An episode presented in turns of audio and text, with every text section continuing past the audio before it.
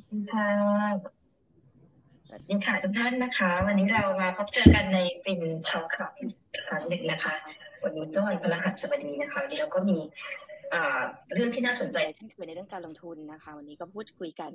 ในเรื่องของคริปโตนะคะ จากศูนย์สู่มือโปรได้อย่างไรนะคะ ก่อนจะเข้าถึงเนื้อหาสาระของตัว session ที่เราจะคุยกันวันนี้นะคะขอแนะนำคลับก่อนนะคะ คลับของเราก็คือ Fin Talks นะคะ Financial Talks นั่นเองนะคะ พูดคุยทุกเรื่องเกี่ยวกับการเงินการลงทุนนะคะ การจัดการแล้วก็คริปโตก็เป็นสิ่งหนึ่งที่พวกเราพูดถึงกันมาทุกครั้ง ตั้งแต่เราเริ่มจัดขับเฮาส์มาตั้งแต่ Fin Talk เริ่มต้นก็ยังคุยกันมาตลอดนะคะอาหาวันนี้เองก็เนื่องจากว่าเราเป็นคลับที่ให้ความรู้เกี่ยวกับการลงทุน เราก็อยากจะให้ทุกคนได้มีความรู้เพื่อที่เราจะได้ไปลงทุนแบบ มีความเสี่ยงน้อยที่สุด จะไม่มีความเสี่ยงเลยก็ไม่ได้ก็คือมีความเสี่ยงน้อยที่สุดนะคะ ถ้ามีความรู้ในเรื่องการลงทุนนะคะ วันนี้ขออนุญาตแนะนำ member ก่อนนะคะทุกท่านที่เพิ่งเข้ามาใหม่นะคะ ติดตาม FinTalk ใน Clubhouse ได้รูปบ้านสีเขียวนะคะ กดติดตามได้เลยนะคะ แล้วเราก็ยังมีแพลตฟอร์มตัว Facebook ไลฟ์เช่นกันนะคะ วันนี้เรากำลังไลฟ์สดเช่นกันอยู่บน Facebook f i n Talk เช่นกันนะคะ แนะนำ member นะคะ member ก็คนแรกนะคะออร่านะคะ ก็ คุยกันทุกครั้งนะคะ เราก็อยู่ก็พูดเหมือนเดิมนะคะ เราก็อยู่ในแวดวงการเงินการการธนาคารนะคะ การลงทุนนะคะ ก็ทำงานที่ Citibank มาก็สิบกว่าปี แล้วก็ทำงานที่แบงก์ไทยคือ TMB นะคะ แล้วก็ไปทำงานด้านการลงทุนต่างประเทศนะคะ ก็ถ้าใครอยากรู้จักมากกันมากขึ้นเข้าไปอ่านใน bio ได้ใน Clubhouse นะคะ ก็มีอ่านเต็มหน้าเลยนะคะสั้นๆเท่านี้ก่อนนะคะ member ท่านต่อไปนะคะ คุณเอิร์ธค่ะเอิร์ธแนะนำตัวนิดนึงค่ะ ครับสวัสดีครับครับ ผมเอิร์ธนะครับก็ผมเป็นผู้แนะนำการลงทุนนะครับ แล้วผมก็มีเขียนเพจเกี่ยวกับคริปโตเคอเรนซีบล็อกเชน DeFi นะครับ ชื่อเพจเอิร์ d e f i อนะครับ แต่ผมรับรองเลยว่าความสามารถไม่เท่า speaker ที่วันนี้ชวนมาทั้งสามท่านนะครับ เดี๋ยวเราไปรับชมกันเลยครับ ค่ะ ขอบคุณค่ะเอิร์ธค่ะ member ท่านหนึ่งของเรานะคะ คุณมุมนะคะ คุณมุมแนะนำตัวหน่อยค่ะสวัสดีทุกท่านนะคะ ก็พบเจอกันทุกวันอังคารพฤหัสนะคืนนี้ก็เป็นคืนพฤหัสที่กลับมาเจอกันอีกครั้ง มมเองก็ทำงานในส่วนของเป็น PR Consult ค่ะ สายหุ้นสายอสังหานะคะ ความเชี่ยวชาญอยู่ในสายการลงทุนนั่นแหละค่ะแล้วก็วันนี้เราได้มีโอกาสที่อย่างที่พี่อราว่าคลับฟินทอล์กเนี่ยเราก็จะพูดคุยเรื่องของการลงทุนในทุกรูปแบบนะคะคริปโตเนี่ยก็เคยมาในเวทีของเรา ซึ่งขอบคุณมากสำหรับการให้เกียรติกับเราทุกครั้งนะคะ คืนนี้ต้องสนุกแน่นอนนะคะยิ่งตลาดคริปโตเป็นอย่างนี้ด้วย แล้วก็หัวข้อของเราคือเสริมความรู้คริปโตจากศูนย์สู่มือโปรได้อย่างไร เดี๋ยวมาฟังกันว่าจะเป็น professional ในตลาดเนี้ยเราต้องทำอะไรยังไงกันบ้างนะคะ โอเคค่ะ ก็ในส่วนของ guest speaker ท่านแรกนะคะ ซึ่งในวงการนี้รู้จักกันดีเลยนะคะ ก็แนะนำท่านแรกอาจารย์พิริยะสัมพันธรักษ์ค่ะอาจารย์ตั้มของเรานะคะเป็น managing director ฉลอง .com สวัสดีค่ะอาจารย์ตั้มสวัสดี ค่ะ สวัสดีค่ะ สวัสดีค่ะ ค่ะ ค่ะ ท่านถัดมานะคะคุณเอคอยแมน คุณอัครเดชเดี่ยวพาณิชย์นะคะ เป็นแชร์แมนของคริปโตไมล์ค่ะ สวัสดีคุณเอค่ะ สวัสดีค่ะ สวัสดีค่ะ คุณเอเปิดไมค์ค่ะ โอเคค่ะ ครับ สวัสดีครับ สวัสดีครับค่ะ ท่านถัดมานะคะ คุณพิรพัฒน์หานคงแก้วนะคะ หรือคุณหานค่ะเจ้าของเพจ Blockchain Review นะคะ เป็นกรรมการสมาคมสินทรัพย์ดิจิทัลด้วยนะคะ สวัสดีคุณหานนะคะ วันนี้ทั้งสามท่าน สวัสดีค่ะ สวัสดีค่ะ สวัสดีค่ะ ถือว่าเป็นผู้เชี่ยวชาญโดยตรงในตลาดนี้เลยนะคะ แต่ทีนี้เนี่ยผมเชื่อว่าหลายท่านในห้องนี้อาจจะมีทั้งคนใหม่คนเก่า อยากให้แต่ละท่านแนะนำตัวเองอีกครั้งหนึ่งแนะนำแนะนำกันทุกครั้งแต่ว่าก็ก็จะเป็นประโยชน์กับกับทุกท่านนะคะ เพื่อที่จะได้ทำความรู้จักกัน อาจารย์ตั้มก่อนแล้วกันนะคะ ในฐานะพี่ใหญ่ในวงการค่ะใช่เลยค่ะ เดี๋ยวนะครับผมให้ทำอะไรนะเมื่อกี้เท่าที่พอดีหมดผมล่มอยู่ แนะนำตัวเองหน่อย แนะนำตัวเองสั้นๆ ค่ะ แนะนำตัวเองสั้นๆ เป็นที่รู้จักอยู่แล้ว แต่ว่าก็วันนี้มึนมากอ่าฮะครับผมก็สวัสดีครับแต่พิยาสัมพันธารักษ์จากตลกดอทคอมนะฮะก็จริงๆไม่ได้เป็นอะไรเลยเป็นเป็นเป็นคนทำรายการ YouTube ที่พูดถึงเกี่ยวกับบิตคอยนะฮะ ไม่มีตำแหน่งตำแหน่งอะไรในทางด้านนี้ทั้งสิ้น แต่ก็ก็ยินดีครับผม ค่ะ ขอบคุณนะคะ ค่ะ คุณเอค่ะสวัสดีนะครับ ก็คนน่าจะรู้จักผมในนามเพจคอยมิวก็อยู่มาสักพักแล้วก็ให้ความรู้เหมือนกันครับ ไม่ได้อะไรมากแล้วก็มีบริษัทที่ทำเกี่ยวกับคริปโต แล้วก็ให้ความรู้ด้านนี้มาตลอดนะครับ ก็หวังว่าวันนี้ก็จะเป็นเรียกได้ว่า ตอบคำถามทุกคนได้แล้วกันนะครับ เห็นวันนี้หัวข้อนี้สุดยอดมากครับขอบคุณค่ะตอบได้อยู่แล้วค่ะค่ะคุณหานเชิญค่ะเชิญเลยค่ะ คุณหานครับผมชื่อเพียรพัฒน์หาวคงแก้วนะครับเอ่อก็เป็นเจ้าของเพจบล็อกเชนรีวิวนะครับ แล้วก็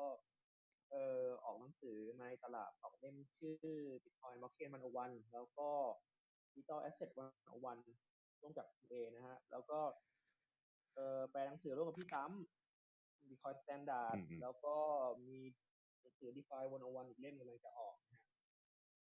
นี่เฉพาะค่ะ หนังสือนะฮะ ค่ะ ก็ถือว่า ถือว่าทั้งสามคนเนี่ย ใช่ค่ะ จะบอกว่าถ่อมตัวมาก ถ่อมตัวมากในการแนะนำตัว จริงๆจริง ๆ แล้วเป็นถือว่าเป็นผู้ที่มีความรู้ความเชี่ยวชาญโดยตรงเลยอะวันนี้เราก็ค่ะ ก็ถือโอกาสได้ได้มาพูดคุยทั้งสามท่าน แล้วก็หลาย ๆ ท่านที่อยู่ในห้องนี้นะคะรวมถึงที่ฟังใน Facebook เอ่อ ไลฟ์ด้วยไลฟ์เนี่ยสามารถสามารถถามกันเข้ามาได้เลยเนาะเราพูดคุยกันเราไม่รู้อะไรเรื่องอะไรต่างๆ เนี่ยก็สามารถที่จะที่จะเอ่อสอบถามกันยมากได้มือถามได้เลย ใช่ใช่ค่ะอืมโอเค เอิร์ธเราจะกันเราจะเองเริ่มนะเราจะเริ่มยังไงกันกันดีก่อนเลย เอิร์ธอยากคนคนนี้อยากจะถามก่อนเลยครับมีคำถามเยอะค่ะ เอิร์ธเชิญคค่ะรับครับก็เอ่อเริ่มยังไงดีก็เริ่มจากเอ่อทางให้อาจารย์พิริยะเล่าก่อนแล้วกันครับ เผื่ออันนี้เพราะว่าผมผมตั้งหัวข้อวันเนี้ยครับศูนย์นะครับสู่มือโปรแต่ว่าหวังว่านะครับภายในสองชั่วโมงนี้ เกือบไปมือโปรแล้วนะครับแต่ว่ารบกวนอาจารย์พิริยะเกริดให้ฟังก่อนนะครับว่าเอ่อคริปโตคืออะไรตลาดคริปโตคืออะไรอย่างเงี้ยครับเล่ารบกวนเล่าให้ฟังหน่อยครับอ่าครับผมก่อนอื่นเลยนะฮะเอาอย่างนี้ก่อนดีกว่าตอนนี้ YouTube เสียงเบามากฮะนะใช่ทางแชทแจ้งว่าเสียงใช่เบามากเมื่อกี้ค่ะผมลองสวิชไปฟังดูเบามากจริงๆนะฮะแทบไม่ได้ยินเลยอาจจะต้องหาทางเร่งเร่งมาสเตอร์เกนขึ้นมานิดนึงนะฮะ หรือว่าจะให้อาจารย์เอ่อบอดแคสต์อีกเหมือนเดิมดีคะเออค่ะไม่เป็นพี่ไรว่าไม่เอเป็นฟไรเฟวันกนี้ต์ผมเราเซตอัพมีปัญไม่หาพร้อมอ๋อแล้วค่ะอ่าโอเคค่ะครับผมได้ค่ะของผมผมก็สลับไปสลับมาเหมือนกันอ่าครับอืมครับ อันนี้จริงๆจะบอกว่าผมแม็กซ์แล้วล่ะครับ ไม่รู้จะทำยังไงแล้วสงสัยต้องอัปเกรดเครื่องอีกหลายหมื่นแล้วครับเนี่ยเดี๋ยวก่อนน่านะจะต้องตั้งในตั้งในสตรีมยาร์ใช่ป่ะฮะมันบางทีมันไปคุมเอาไว้ตัววอลลุ่มหรือไม่ก็วอลลุ่มของของพีซีเองเลยบางทีมันไปโดนโอเวอร์ไรตรงนั้น ลองลองเช็คดูก่อนก็ได้เช็คสักครู่นะครับ เสียงมัขนองผอาจมจะเป็นหลายที่เลย หลายที่เลยที่โดนโอเวอร์ไรที่คอเป็นไปได้นะเป็นไปได้ครับขออนุญาตครับคือมิกเซอร์ตั้งถูกหมดแล้วครับเดี๋ยวใครใครที่อยู่ในขับเฮาเอ้ยต้องครับใครที่อยู่ใน YouTube เอ่อและ Facebook Live นะครับ ลองเช็คหน่อยว่าเสียงดีขึ้นยังว่าเสียงดีขึ้นยังครับแล้วใครใครตอนนี้ยังนะฮะยังยังก่อนยังไม่ดีขึ้นเอ่อและ Facebook Live นะครับหายไปเลย โอเคครับก็เอ่อ คิดว่าได้ประมาณนี้ครับผม แต่ก็เอ่อสำหรับใครที่ฟังใน Facebook และ YouTube นะครับ อาจจะไม่แนะนำให้มาดูบนขับเฮากันก่อนนะครับ เดี๋ยวยังไงเดี๋ยวลองลองให้สปิเกอร์เราเล่ากันถึงเรื่องคริปโตก่อน แล้วเดี๋ยวผมลองแก้ระหว่างทางนิดนึงครับรบกวนผมเอ่อโทษทีนะฮะครับเออเลยงั้นเดี๋ยวขอขอคำถามอีกทีหนึ่งดีกว่าอะครับนะครับ เมื่อกี้เหมือนคำถามกว้างมากเลยครับโทษครับก็เพื่อเพื่อให้คือคือจริง ๆ อยากจะให้แบบคนที่เข้ามาลงทุนนะครับ แล้วอ่า เข้าใจว่าตลาดคริปโตคืออะไร แล้วอ่าเราจะลงทุนยังไงไม่ให้เสี่ยงอะไรเงี้ยครับ โดยมีความรู้จักศูนย์ครับไม่เคยซื้อบิตคอยมาก่อนเลยเพิ่งได้ยินบิตคอยน์เมื่ออาทิตย์ที่แล้วเองมันขึ้นมา all time อืม high แล้วอะไรเงี้ยครับ ครับผมก็ครับผมได้ฮะสำหรับจากศูนย์เลยเนาะจากศูนย์จริงๆเนี่ยผมจะ assume ก่อนว่าเทรดก็ไม่เป็นนะฮะไม่เคยอยู่ในตลาดทุนหุ้นไม่เคยเล่นเอ่อ option ไม่เคยแตะ future ไม่เคยเทรดแปลว่าอะไรแปลว่าความสามารถในการเอาตัวรอดในสนามรบที่เขาเรียกว่า กระดานเทรดนี่ไม่มี ถ้ามีเนี่ยคงไม่มีคำถามแบบนี้ถูกไหมนะฮะนอกเหนือจากนั้นเนี่ยเพิ่งรู้จักเกี่ยวกับบิตคอยน์เพิ่งรู้จักเกี่ยวกับคริปโตเคอเรนซีอาจจะได้ยินมาว่าเฮ้ยเขาทำ d e f i farming กันได้เงินเยอะแยะ หรือว่าไปขายภาพ NFT ร่ำรวย หรือว่าบางคนถือบิตคอยน์มานานแล้ว ตอนนี้ก็ร่ำรวยอะไรเงี้ยก็ช่วงที่ราคาทำ all time high แบบนี้เกิดความสนใจเข้ามาในตลาดนะฮะแนะนำยังไงดีกับคนกลุ่มนี้ บางทีไม่เจ็บไม่รู้ใช่ไหมนะครับ ก็ต้องบอกว่าเอ่อใจเย็นๆใจเย็นๆคือคือตลาดมันอยู่ของมันอย่างนั้นแหละนะมันก็อยู่มาอย่างนี้สิบกว่าปีแล้วนะครับมันก็คงเป็นอย่างนี้ไปอีกสักพักหนึ่งเนาะเพราะฉะนั้นเนี่ยอยากให้ใจเย็นๆนะครับ ความรีบร้อนเนี่ยพาไปสู่หายนะมากๆเลยเอ่อในอ่าเห็นว่าเสียงดังขึ้นมาแล้วเนาะนะฮะในในการลงทุนเนี่ยมันมีมันมีสิ่งที่เราต้องเรียนรู้เยอะมาก ไม่ว่าจะเป็นเรื่องเกี่ยววิชาความรู้นะฮะวิชาความรู้ด้านการลงทุนการบริหารจัดการความเสี่ยงบริหารจัดการพอร์ตโฟลิโอ ที่สำคัญที่สุดการเก็บประสบการณ์สำคัญมาก เพราะฉะนั้นเนี่ยประสบการณ์เนี่ยมันเป็น proof work มันมันโกงไม่ได้นะฮะทางเดียวที่คุณจะทำได้คุณต้องอยู่กับตลาดไปนานๆ ในเมื่อถ้าเรายังไม่มีประสบการณ์ ทางเดียวที่เราจะทำได้ก็คือต้องประสบการณ์ ผมแนะนำทุกคนเสมอว่าเริ่มต้นเล็กๆนะฮะอย่าไปคิดว่าเออมันจะเสียโอกาสทำกำไรอะไรต่ออะไร เพราะว่าในที่สุดแล้วสิ่งที่สำคัญที่สุดคือเราต้องควบคุมความเสี่ยงให้ได้นะครับแล้วก็สำหรับคนที่ไม่ได้คิดจะเทรด ไม่ได้คิดจะลงทุนแต่ สนใจพวกสินทรัพย์เหล่านี้นะฮะโดยเฉพาะยิ่งถ้าสนใจ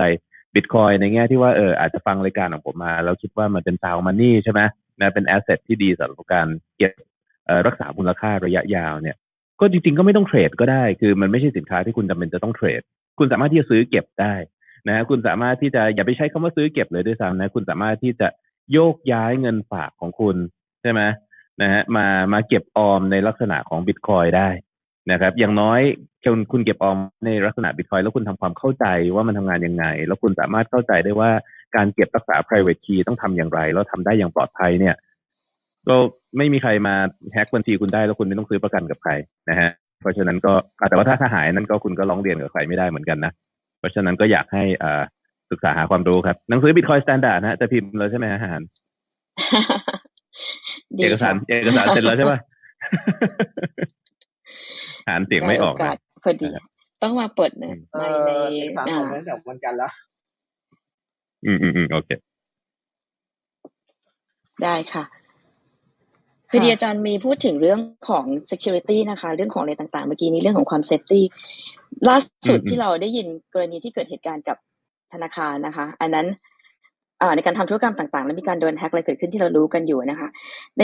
การทำงานแบบ traditional currency กับ digital currency อันนี้มันมีความแตกต่างกันอยู่นี้อาจารย์จะให้ความเห็นว่ายังไงดีคะสำหรับเรื่องนี้ค่ะในในโลกบิตคอยน์คริปโตเคอเรนซีมันจะมีคำพูดอยู่คำหนึ่งที่เขาใช้กันคือคำว่า be your own bank นะฮะให้เราเป็นธนาคารของเราเองคำนี้เนี่ยมันมันมีความหมายสองด้านด้วยกัน ข้อที่หนึ่งคือเราเราสามารถมีเอ่อ การควบคุมเบ็ดเสร็จเด็ดขาดในเรื่องเกี่ยวกับความปลอดภัยของบัญชีของเรา ไม่มีใครเข้าถึงเงินของเราได้ ถ้าเราสามารถปกป้องดูแลรักษามันได้ดีพอทำได้เป็น แน่นอนสิ่งที่มาพร้อมกันกับสิ่งนั้น ก็คือคำว่า b o on bank แปลว่าอะไรเราก็ต้องมีความรับผิดชอบทำหน้าที่เหมือนกับธนาคารด้วย คือเราก็ต้องปกปักดูแลรักษามันเป็น ถ้าไม่เป็นเนี่ย ดีไม่ดีไปฝากธนาคารอาจจะยังปลอดภัยกว่าเพราะฉะนั้นตรงนี้มันไม่ได้แปลว่าแบบเอ้พวกพวกบิตคอยมันจะปลอดภัยกว่าเสมอไป คือ network บิตคอยน์เองมันแฮ็กไม่ได้ การที่จะสามารถแฮ็กเอ่อเพื่อคำนวณหา private key ทำไม่ได้ การที่จะคำนวณหา seed ทำไม่ได้ แต่ถ้าคุณเลินเล่อเอง คุณจด key แล้วคุณไปวางไว้ในที่ที่คนอื่นเขาเห็นได้ง่าย ๆ คุณเอามือถือถ่ายรูป seed ของคุณแล้วเซฟไว้ใน Google Photos อะไรเงี้ยนะฮะอืมแบบนั้นมันช่วยไม่ได้มันเหมือนเราเอาเงินสดไปวางไว้กลางถนนแล้ว เพราะฉะนั้นเนี่ยบอกว่าปลอดภัยกว่าไหมตัวระบบแข็งแกร่งกว่าปลอดภัยกว่า ป้องกันการแฮ็กได้ได้ดีกว่ามาก เราเราเห็นอยู่แล้ว เรื่องเรื่องของการที่คราวนี้วีซ่าโดน การโจมตีด้วยการทำ brute force ดื้อเลยนะฮะตัวเลข C C CVV ข้างหลังใช่ไหมซึ่งมันเป็นเลขสามตำสามตำแหน่งนะความเป็นไปได้หนึ่งพันความเป็นไปได้เท่านั้น สุ่มแป๊บเดียวไม่กี่วินาทีก็ได้แล้ว แต่วีซ่าไม่มีวิธีการที่จะป้องกันจำนวนครั้งในการสุ่มเพราะฉะนั้นในแฮกเกอร์สามารถที่จะสุ่มจากหลายๆเว็บพร้อมๆกันจนกว่าจะเจอเลขที่ใช้ได้แล้วเอาเลขนั้นมาใช้ได้ มันเป็นการโจมตีที่ง่ายมากๆอะง่ายมากจริงๆ และน่ากลัวมากที่เรายังปล่อยให้ standard ความปลอดภัยเหล่านี้ยังอยู่ในโลกปัจจุบันตอนนี้ standard เหล่านี้ในบิตคอยน์ในคริปโตเคอเรนซีมันสูงกว่าเยอะ แต่ว่ามันขึ้นอยู่กับว่าแล้วเราจะ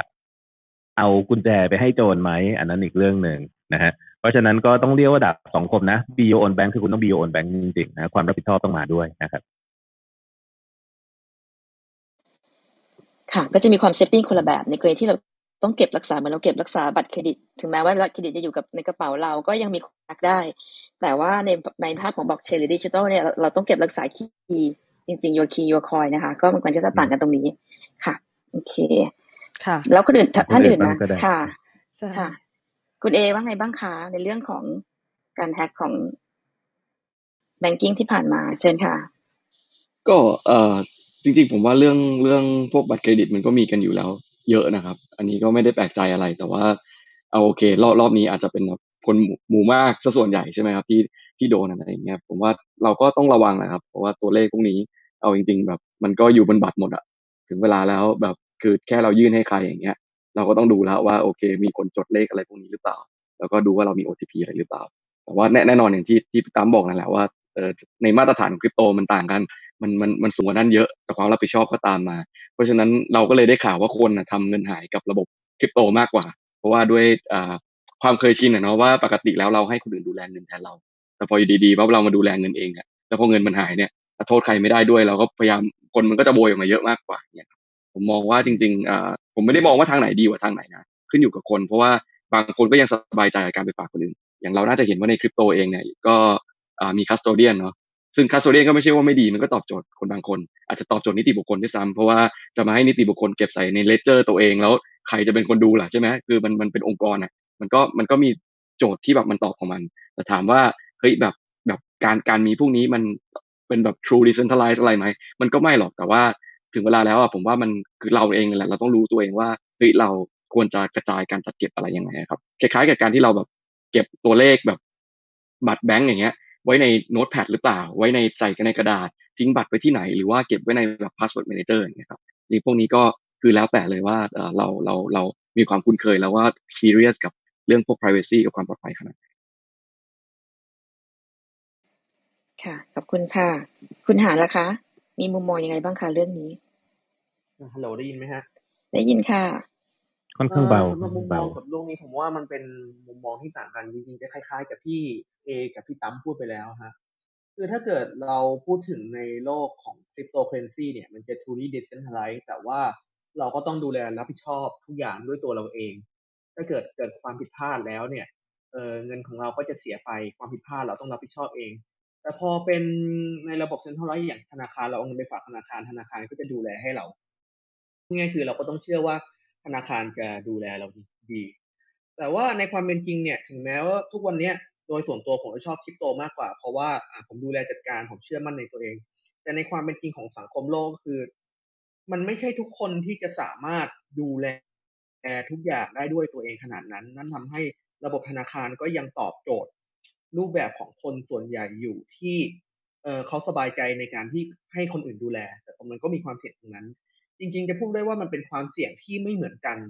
เพียงแต่ว่าคุณสามารถเลือกได้ว่าคุณจะมาอยู่โลกไหนมากกว่า เพราะถามว่าทุกวันนี้เราผมเก็บเงินในคริปโตกับธนาคารไหมเราก็เก็บทั้งคู่ เรา allocate ในรูปแบบที่แตกต่างกันนะฮะ วันนี้ค่ะโอเคค่ะ ทั้งสามท่านก็ให้ความเห็นมานะคะ ทีนี้จะถามในในเชิงของเบสิกเลย เมื่อกี้เราก็ก็เข้าใจเข้าใจละอย่างในในโลกของ decentralized กับ centralized เนี่ยมันมีความต่างกัน ในในเหมือนอย่างในตลาดคริปโตอย่างที่คุณเอว่ามาตรฐานมันสูงแต่ความรับผิดชอบมันก็ตามมา ทีนี้เมื่อกี้เราก็คุยกันในเชิงของว่าเออไอตลาดพวกเนี้ยบางทีมันเหมือนสมรภูมิลบ สมรภูมิลบมันมันมันใช่ไหมมันเหมือนไหมอย่างในตลาดหุ้นเนี่ยมันมีเจ้ามันมีอะไรอย่างเงี้ย เราต้องเจออะไรบ้างเมื่อเราเข้ามาในตลาดนี้ อาจารย์ตั้มเล่าให้เราฟังหน่อยว่า ว่าไอ้สสมรภูมินี้ที่ว่าเนี่ยมันมันมันโหดร้ายขนาดไหน ถ้าเกิดว่าเราเราเราต้องมาแล้วเราต้องเจออะไรบ้างอะไรอย่างเงี้ยค่ะและและต้องมีอาวุธอะไรเตรียมพต้องร้อมีมด้วยนะคะ ที่จะไปออกรบอาจจะฟังดูรุนแรงแต่ว่าอันนี้ค่ะอาจารย์ตั้มคงมีอาวุธพร้อมอืมมือที่จะใช่ลุยผมค่ะค่ะ ผมเปรียบเทียบการพวกพวกพวกเขาเรียกว่าตลาดทุนทั้งหลายเป็นคล้ายๆสนามรบมามาตลอดอยู่แล้วนะเพราะจริงๆมันก็เป็นอย่างนั้นจริงๆแม้กระทั่งสงครามจริงๆมันก็เป็นเรื่องของการแต่ว่าเป็นการลงทุนการเดิมพันนะฮะเอ่อไม่ใช่เรื่องแปลกคือคือเราก็จะเรียกว่ามันเป็นว i ลเวสก็ได้คือเป็นดินแดนใหม่นะแต่มันก็ไม่ได้ใหม่มากนะมันสิบกว่าปีแล้วนะครับ เป็นดินแดนใหม่เอ่อ regulation น้อย การควบคุมน้อย oversight น้อยนะแต่ในขณะเดียวกันโอกาสเยอะ คราวนี้เนี่ยในดินแดนแบบนี้เนี่ยมันเป็นดินแดนที่ basically คือคุณเดินเข้าไปเนี่ยคู่ต่อสู้ของคุณคือใครบ้าง เราต้องเข้าใจอย่างนี้นะฮะเนื่องจากว่ามันไม่มีการแบบถ้าเรียกเป็นมวยคือไม่มีการแบ่งชั้นนะใช่ไหมเราเพิ่งหัดต่อยวันเนี้ยแต่คุณไปต่อยกับแชมป์เลยทันทีก็ตายนะครับ แล้วนั่นคือสิ่งที่เกิดขึ้นในตลาดเหล่านี้ทำไมคนส่วนใหญ่ถึงขาดทุนด้วยนะเพราะว่ามันก็จะมีคนที่มีฝีมือมีความรู้มีวิชามีคนมือใหม่เข้ามามีอะไรต่ออะไรผสมปนเปกันไปนะครับ แล้วก็ด้วยความที่มันยังมี regulation ที่น้อย ซึ่งจริงๆผมชอบมากในตรงนั้นเพราะโอเคมันให้โอกาสเยอะ แต่ว่าสิ่งที่มาพร้อมกันก็คือว่าเอ๊ะแล้วเราใช้เป็นหรือเปล่าเครื่องมือต่างๆ ที่มันมีให้ อย่างเราเทรดหุ้นเนี้ยเราอยู่ในประเทศไทยเนี้ยนะฮะแค่เรากว่าเราจะเทรดฟิวเจอร์ได้เนี่ยต่อสู้กันมากี่ทศวรรษเพื่อให้ก.ล.ต.สามารถอนุญาตให้มีตลาดอย่างเช่น TFX หรือ AFET มีการเทรดเอ่อฟิวเจอร์คอนแท c t leverage หนึ่งต่อสิบหนึ่งต่อยี่สิบนี้ยังสู้จะตายเพื่อให้ได้มา เพราะว่ามันอันตรายไม่อยากให้ประชาชนอันตรายใด ๆ แต่ว่าในตลาดแบบเนี้ยคือเครื่องมือมันมาครบเลยคุณทำได้ไปจนถึงกระทั่งที่ว่าคุณคุณสามารถที่จะ construct เอ่อ option strategy ซับซ้อนเหมือนกับกองทุนยังไงก็ได้ ซึ่งถ้าเราไม่รู้หน่วยเนี่ยมันก็เหมือนแบบมันก็คือมีดคมๆมันนึงนะฮะเราเป็นเด็กคนหนึ่งที่ไปหยิบมีดคมๆมา มันก็บาดมือดีไม่ดีตาย นะ แค่นั้นเองนะฮะแค่นั้นเองเพราะฉะนั้นถ้าเปรียบเทียบตรงนี้เนี่ย เอ่อมันเป็นยังไงก็คือผมผมเรียกว่ามันมันมันค่อนข้างที่จะ free for all อยู่ แล้วมันก็แต่มันก็ปลอดภัยขึ้นเรื่อยๆนะแล้วมันก็มีเขาเรียกว่าไม่ว่าจะเป็นการ self regulate นะฮะไม่ว่าจะมีการให้ความรู้มีอะไรต่ออะไรเนี่ย ก็เป็น space ที่เมื่อเวลาผ่านไปมันก็จะค่อยๆเทมค่อยๆปลอดภัยลงเรื่อยๆ แต่ว่าพอมันปลอดภัยมากๆเข้าในที่สุดโอกาสมันก็หมดไปด้วยเหมือนกัน เพราะฉะนั้นตรงนี้ก็ต้องบอกว่ามันก็แล้วแต่คนที่จะเข้ามา ตอนนี้มันยุคเริ่มต้นมากๆสำหรับสำหรับทางด้านของของ Internet of Money อย่างเงี้ยนะฮะ อ่าเราควรจะมีอะไร ผมก็เลยเน้นเสมอว่าอย่างน้อยเนี่ย อาวุธถือไม่เป็นใส่ชุดเกราะก่อนแล้วกันนะครับ ใส่หมวกกันน็อกใส่ชุดเกราะให้เรียบร้อย ก็เลยจะเน้นเรื่องของการดูแลบริหารจัดการความเสี่ยงก่อนใช่ไหมเราไม่รู้แหละว่าเราจะถือยาวถืออะไรบิตคอยคืออะไรก็ไม่รู้ฉันจะเทรดเก็งกำไร อย่างน้อยคุณต้องรู้ก่อนว่าถ้าคุณพลาดขึ้นมาเนี่ย assumption คุณผิดขึ้นมาคุณเสียเงินเท่าไหร่ คุณเสียได้ไหมเงินนั้นเป็นของคุณจริงหรือเปล่า คุณมีให้เสียไหมเสียเราเสียใจหรือเปล่า ถ้าเรายังไม่มี ตรงนี้เลยนะฮะเราเข้ามาเราหวังแต่กำไรเนี่ยในที่สุดหมดตัวออกไปแล้วก็กลับมาสาบแช่งด่าตลาดแล้วก็รู้ตัวอีกทีหนึ่งตลาดขึ้นไปอีกสิบเท่ากลับเข้ามาใหม่แล้วก็มาโดนซ้ำอีกรอบมันก็จะเป็นวัฏจักรแมงเม่าไปอย่างนั้นนะครับ แต่ว่าวัฏจักรอันนี้ไม่ใช่ไม่ได้ยูนิคสำหรับตลาดบิตคอยคริปโตหรืออะไรเลยคือมันเป็นอย่างนี้มาตลอดตลาดหุ้นเปิดใหม่ๆก็เป็นอย่างนี้ตลาดออปชั่นเปิดใหม่ๆก็เป็นอย่างนี้แล้วมันไม่ใช่เรื่องแปลกอืมค่ะ ท่านอื่นนะคะ คุณเอกับคุณหาน ท่านไหนคุยก่อนได้เลยค่ะครับได้ผมก่อนก็ได้ก่อนที่มันจะไม่มีอะไรเหลือใช่โยนโยนโยนโยนหาไปตัวแล้วกัน นี่ผมผมเสริมเรื่องอื่นแล้วกัน เพราะว่าอ่าจะบอกว่าตลาดคริปโตมันมันไม่ใช่แค่เรื่องเทรดเนาะคือบางคนเข้ามาเห็นบิตคอยราคาขึ้น จะคิดว่ามันเฮ้ยมันเป็นตลาดเป็นกระดานเทรดใช่ไหมคือแต่ว่าคริปโตจริง ๆ แล้วอะผมมันเป็นตลาดที่กว้างมากอะนอกจากเสื้อเกราะที่เราจะ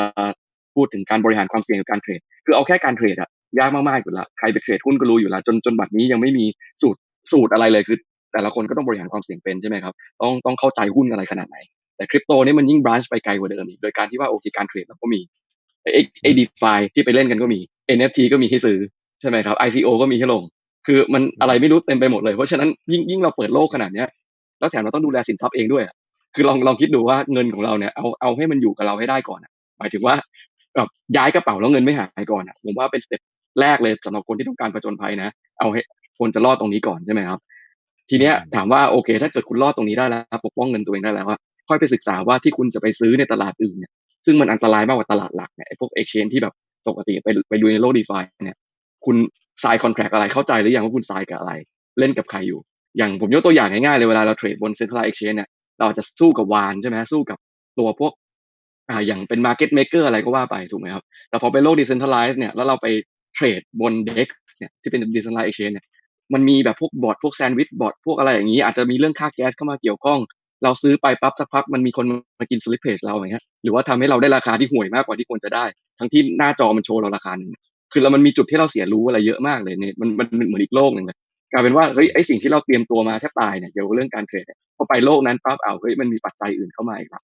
อาจจะมีปัจจัยที่เราซื้อไม่ทันเขาก็ได้ได้ราคาเผลอแบบ เอาซื้อปั๊บเสียแก๊สฟรีเนี่ยเสียกดแก๊สทีละอาจจะเสียทีละสมมติสามพันบาทเนี่ยครับกดเท่าไหร่ยังไงก็ซื้อไม่สักทีเพราะสุดท้ายแล้วแบบเออแก๊สไม่พอนะครับคือมันจะมีเรื่องที่ทำให้เราเนี่ยแบบต้องเตรียมพร้อมนั้นด้านความรู้อะเยอะมากในการที่จะไปผจญภัยตรงนั้นดังนั้นในมุมผมมาบอกว่าถ้าเกิดใครจะเริ่มครับคือต้องค่อยๆใจเย็นๆเลย เพราะว่าบางทีแบบเราเห็นบนอินเทอร์เน็ตอย่างเงี้ยเวลาคนโพสต์กันเนี่ยเรื่องเหรียญบ้างอะไรบ้างในการเล่นเนี่ยมันเป็นแพลตฟอร์ม หรือว่าเป็นเหรียญที่แบบมันไม่ได้แบบคนทั่วไปสามารถเข้าถึงได้ง่ายๆครับ แล้วมันจะสร้างความอันตรายสำหรับคนที่ไม่พร้อม นอกจากไม่พร้อมว่าโอเค อาจจะไม่เคยเทรดแล้ว ไม่พร้อมนั่นยังไม่เคยดูแลเงินคริปโต ยังไม่เคย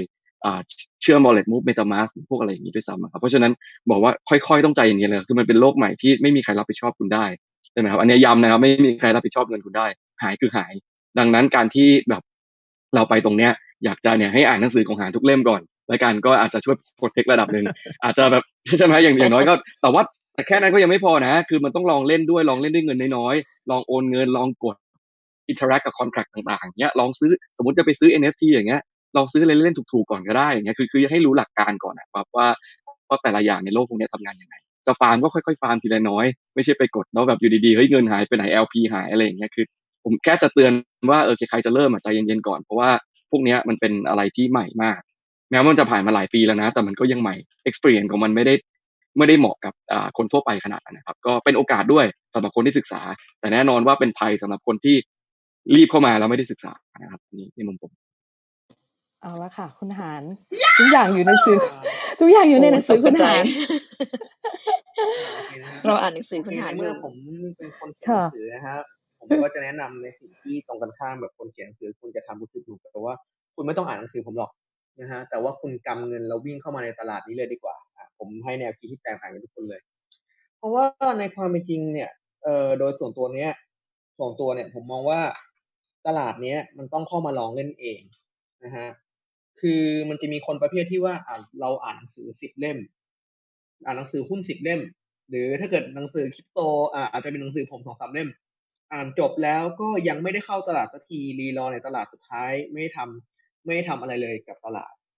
คือในความจริงโลกนี้เป็นโลกที่มีความรู้กว้างมาก ในความเป็นจริงคือ มันไม่มีใครหรอกที่รู้เรื่องราวทั้งหมดบนโลกนี้ ไม่ว่าจะเป็นตลาดหุ้นหรือตลาดคริปโตก็ตาม และยิ่งตลาดคริปโตเป็นตลาดที่เกิดใหม่ก็ตาม เพราะฉะนั้นเวลาผมแนะนำคนเข้าใหม่ผมบอกว่า ให้คุณเจียดเงินส่วนหนึ่งมาลองเล่นเป็นราคาที่เหมือนกับคุณต้องจ่ายในการเรียนรู้ไปเลย แล้วลองเรียนรู้กับมันจะดีที่สุด เพียงแต่ว่าคุณต้องควบคุมความเสี่ยงตรงนั้นให้ได้นะฮะมันไม่มีคำว่าแบบ รู้งี้ในโลกคริปโตมันก่อน มันมีแต่ว่าคุณจัดการความเสี่ยงได้มากแค่ไหน มันจะมีคนประเภทที่ว่า เอ้ย รู้งี้น่าจะถือบิตคอยนานกว่านี้ รู้งี้น่าจะเทขาย รู้งี้น่าจะเข้าซื้อ จริง ๆ มันไม่มีหรอกฮะ จริง ๆ คนที่รู้งี้อะเพราะว่าเขาไม่รู้ต่างหาก เพราะว่าเขาไม่ได้ศึกษา เขาก็เลยไม่รู้ว่าเหมือนกับเขาจะทำอะไรกับตลาดต่อไป มันจะมีคนที่แบบบอกว่า เอ้ย จริง ๆ แบบเนี่ย ลงทุนกับบิตคอยเนี่ยเดี๋ยวถือยาวๆไปสองสามปีก็ได้ แต่พอตลาดลงสิบเปอร์เซ็นเขาขายละ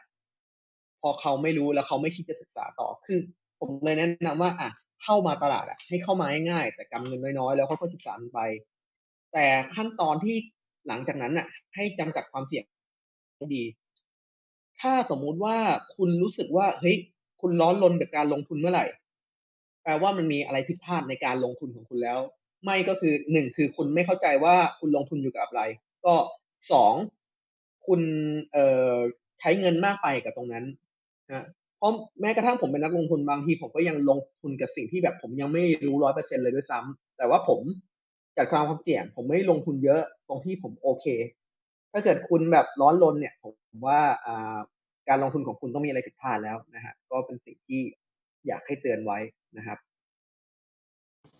เนาะทุกคนเห็นค่ะ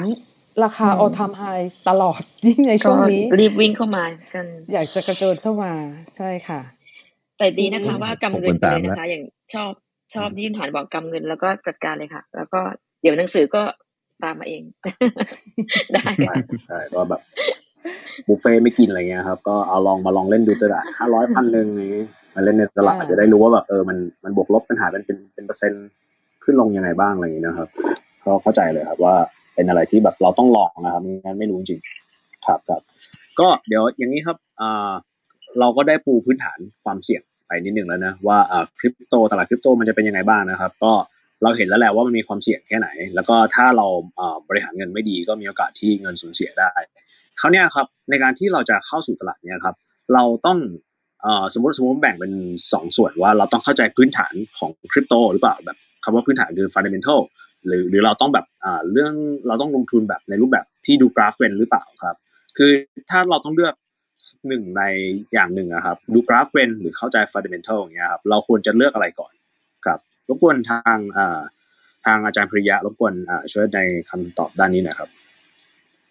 ก็เหมือนถามว่าจะเข้าสนามรบคุณจะเอาอะไรไปดีระหว่างธนูหรือดาบ หรือนึกออกไหมค่ะคือในที่สุดมันมันแล้วแต่นะฮะมัน แล้วแต่มันไม่มีคำตอบหรอกถ้ามันมีคำตอบที่ถูกต้องทุกคนก็ทำเหมือนกันหมดใช่ไหมอัพสแตทเดียวกันเปิดจ็อบเดียวกันแล้วเกมก็น่าเบื่อนะฮะโลกมันไม่เป็นอย่างนั้นใช่ไหมนะในที่สุดมันก็มันก็แล้วแต่คนผมถึงผมถึงเน้นไปที่เกราะอย่างเดียวเลยคือเอาอย่างน้อยแกอย่าเพิ่งตาย มีชีวิตนานพอที่จะรู้ว่าเราถนัดอะไรดีกว่านะครับ อันนี้ผมพูดจากมุมมองเทรดเดอร์เป็นหลักแล้วกันคือ คือมุมมองในวิธีการวิเคราะห์การอะไรต่ออะไรมันมีหลายมุมมากๆ แล้วมันก็ไม่มีอะไรผิดหรอก นะฮะถึงแม้ว่ามันจะด่ากันเองเละเทะเต็มไปหมดเลยก็ตาม แต่มันไม่มีอะไรผิดมันใช้ได้หมดแหละ ถ้าเราใช้เป็น เราไม่ต้องไปนั่งบอกด้วยอันนู้นใช้ไม่ได้อันนี้ใช้ไม่ได้คือมันมีคนที่เขาใช้ได้นะฮะถ้ามันถ้าเราบอกว่าอะไรใช้ไม่ได้ส่วนใหญ่แปลว่าเราใช้ไม่เป็นแค่นั้นแหละแต่ว่าอ่าที่เราจะรู้อะถ้าเราตายก่อนเราก็ไม่มีวันรู้นะถ้าเราตายก่อนเราจะกลายเป็นนักวิชาการที่ไปนั่งเขียนตำราว่าตลาดมัน efficient แล้วก็ไปนั่งสอนอยู่ในมหาวิทยาลัยใช่ไหมเพราะฉะนั้น อย่าคิดมากฮะ อย่าคิดมาก นะแต่ว่าถ้าถามว่าเราพูดถึงบิตคอยพูดถึงคริปโตควรจะรู้อะไรเนี่ย ผมมองว่า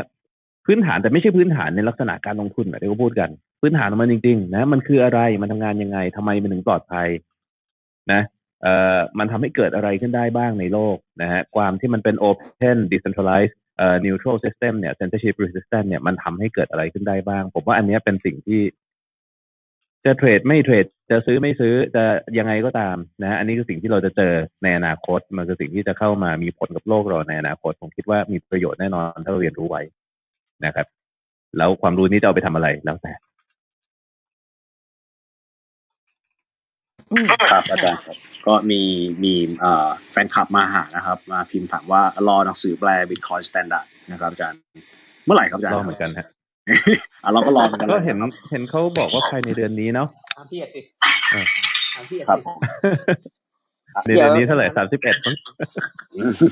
เดี๋ยวอาจจะไม่ดีต้องเลยรอนะคะเพราะเดี๋ยวเราจะมีหนังสือมาให้ให้ผู้ฟังนะคะเป็นเซอร์ไพรส์อะไรอย่างเงี้ยอ๋อเดี๋ยวอุบใช่ไว้ก่อนใช่คุณนอร่าคุยกับทางสำนักพิมพ์แล้วด้วยนี่นะฮะใช่ก็แปลว่าค่ะน่าจะมีโอกาสออกมาได้ทันนะครับ ใช่ค่ะ อุบไว้ก่อน อุบไว้ก่อนครัค่ะบโอ้ยตายละเดี๋ตยวกมีเซใจอร์ไพรเอฟส์เฟกครับต์เดี๋ยวมีเซอร์ไพรส์ครับอะ โอเคเกราะค่ะต่อเกราะของคนอื่นบ้างล่ะคะ อย่างคุณต่อเอครับต่อครับของคุณเอเนี่ยไปยัอะไรงไงดีครับถืออะไรมาไปอะไรดีครับถือดาบหรือถือ เอ่ออะไรมา เสื้อเกราะอืมหนาๆหรือยังไง เอาจริงๆตอนผมเข้าผมไม่ได้ถืออะไรเข้าไปเลยนะแต่ก็อ่าค่ะกลิ้งไปกลิ้งมาในสนามหลบหลบดาวนะคือคือผมมองว่าเข้าไปแล้วเราเราจะรู้แหละแต่แค่ว่าอย่างจริง ๆ เหมือนที่หานบอกอะมันเหมือนกับว่าเราเข้าไปกับเงินที่เราไม่เดือดร้อนอะ แล้วมันจะไม่ค่อยมายเท่าไหร่คือเหมือนกับเหมือนเราเล่นเกมอะตายไปเริ่มใหม่ก็โอเคแบบเออแบบเราเราก็ถือว่าเป็นค่าศึกษานะ แล้วจนวันไหนที่เราแบบอืมเข้าไปปุ๊บเราไปได้ไกลกว่าเดิมแล้วอะแล้วเราโอเคเรามั่นใจแล้วเดี๋ยวเดี๋ยวตายเกิดใหม่เดี๋ยวคราวนี้เอาเงินไปเพิ่มอะไรอย่างเงี้ยคือคือผมว่ามันมันเป็นอารมณ์ประมาณนั้นนะครับ แล้วเราต้องรู้ด้วยว่าจุดประสงค์คืออะไร อย่างสมัยที่ผมเข้ามามันไม่มีอะไรนอกจากเทรดอะผมก็เลยต้องศึกษาการเทรดใช่ไหมศึกษาเป็นหลักเลยว่าโอเคแบบเหมือนกับว่าโอเค เราจะลงทุนเราลงทุนเหรียญอะไรอาจจะดู เกี่ยวกับทั้งฟันดัมเ n นทัลเหรียญดูทั้งชาร์ตดูอะไรแหละ แต่ว่ามันจะตอนนั้นไลฟ์แบบซิมเ l ิลมากในโลกคริปโต แต่ว่าตอนนี้คนเข้ามาผมผม โดยเฉพาะที่ผมทำธุรกิจสายเนี้ยคือ ผมเจอคนที่เข้ามามันมีหลายจุดประสงค์มากเลยอะบางคนแค่อยากจะได้ยิวบ้าง บางคนก็คือแบบเข้ามาเพราะเขาอินเกมอยากได้รายได้อย่างเงี้ยบางคนก็คือแค่แบบเข้ามาเพราะอยากแค่เทรดเลยเก็งกำไรคือมันมีหลายคนมาก แต่ว่าผมมองว่าเราต้อง define ตัวเองให้ได้ก่อนแหละว่าเราเข้ามาทำไมพอพอรู้แล้วว่าเราเป็นสายไหนอะเหมือนเหมือนกับเกมเลยคือ เรารู้แล้วว่าเป็นสายไหนเนี่ย เราก็ต้องไปหาความรู้กลุ่มนั้นอะมันก็จะมี community ที่จะช่วยคล้ายๆ กับว่าใบ้ให้เราดูว่าเราต้องเตรียมอุปกรณ์อะไรไปบ้าง ถ้าเกิดเราเป็นสายนี้องอย่างสมมติเนี่ยคนที่ไปเล่นเกมอย่างเงี้ย Axie ในสมัยนี้เขาก็จะมีคนบอกเลยว่าโอเคคุณต้องซื้อ Trezor นะเพราะมัน connect กับ wallet นี้ได้ใช่ไหมครับคุณต้องทำอะไรบ้างต้นทุนเท่าไหร่คล้ายๆ กับเมื่อก่อนที่แบบคนยังขุดกันอยู่อะหรือว่าตอนนี้จริงๆคนก็ยังขุดกันอยู่บ้างอะแต่ว่าเหมือนกันนะครับคือพอเข้ามาเป็นสายขุดอะมันจะมีความพร้อมอีกแบบหนึ่งอะคือจะมีจะมี community อีกแบบหนึ่งมีกลุ่มคนอีกแบบหนึ่งที่เขา จะสอนแล้วก็จะบอกว่าคุณต้องมีอะไรต้องคำนวณอะไรยังไงต้องคิดยังไง mindset ต้องเป็นยังไง อันนี้ผมก็เลยจะบอกว่าเราเลือกก่อนแหละว่าเราเข้ามาเพื่ออะไรใช่ไหมครับ แล้วเราก็ไปหากลุ่มคนตรงนั้นอะ มาช่วยไกด์เราว่าโอเค แบบถ้าเราจะเข้าไปตรงเนี้ยเราต้องมีความพร้อมต้องมีอาวุธต้องมีเสื้อเกราะแบบไหนอะไรยังไงก็ค่อยว่ากันผมว่าต้อง define ตัวเองตรงนี้ก่อนอ่าโอเค คุณหานละคะเอ่อผมเขียนหนังสือมาสองกำลังจะสามเล่มนะฮะแปลอ่าฮะหนึ่งเล่ม แต่ผมดูการ์ดไม่เป็นทุกวันนี้ไม่เคยดูกราฟเลยอ่าวันนี้เอ่อเทรดประมาณอาทิตย์ละครั้ง แค่นั้นเองเป็นการ swap ออกตามกระแสฮะก็อย่างที่บอกผมดูกราฟไม่เป็นแล้วปัจจุบันก็ยังดูกราฟไม่เป็นต่อไปนะฮะใช้ประสบการณ์แล้วก็การอ่าน fundamental ในการศึกษานะฮะเพราะว่าโดยส่วนตัวผมรู้สึกสนุกกับการเอ่อศึกษา fundamental มากกว่า เพราะว่าเราได้เห็นอะไรใหม่ๆ ในโลกนี้ค่อนข้างเยอะ เพราะว่าโลกนี้มันเป็นโลกที่ไม่ถูกควบคุมไงฮะพอมันเป็นโลกที่ไม่ถูกควบคุมมันก็เหมือนที่พี่ตามพูดไปอย่างแรกว่า ทุกวันนี้ประเทศไทยมีตลาดฟิวเจอร์หรือยังมันก็ยังไม่มีใช่ไหมเพราะว่ารัฐบาลมองว่ามันอันตรายนู่นนี่นี่นั่น แต่พอในโลกนี้มันเป็นโลกที่อนุญาตให้เราสามารถทดลองทุกอย่างได้ คือในความเป็นจริงอะ การทดลองอะ มันจะมีอันตรายเสมอ และนั่นเป็นเหตุผลหนึ่งที่ทำให้รัฐบาลไม่ยอมให้เราเหมือนก็มี product ทางการเงินที่อันตราย แต่ถ้าเกิดสมมุติเราไม่ทำการทดลอง มันก็จะไม่เห็นการ success มันก็จะไม่มีความพัฒนาอะไรเลย ซึ่งพอในอยู่ในโลกนี้เราจะเห็น product ที่เหมือนกับว่าพยายามทดลองทั้ง success แล้วก็ไม่ success แล้วก็สนุกไปกับมันได้นะฮะในความรู้สึกส่วนตัวของผม ค่ะ ก็ก็จริงนะคะเพราะเราต้องต้องทดลองเราก็ถึงต้องต้องรู้อะค่ะ ทั้งสามท่านพูดมานี่ถูกต้องทุกอย่างหมดเลยเนาะตั้งแต่เรื่องของการตั้งแต่ที่อาจารย์ตามพูดเรื่องของฟิวเจอร์อะไรมันไม่เคยมีเมืองไทย อะไรที่มันมีความเสี่ยงก็จะถูกบล็อกออกไปให้ไกลๆอะไรเงี้ย แต่เราก็จะไม่รู้ว่า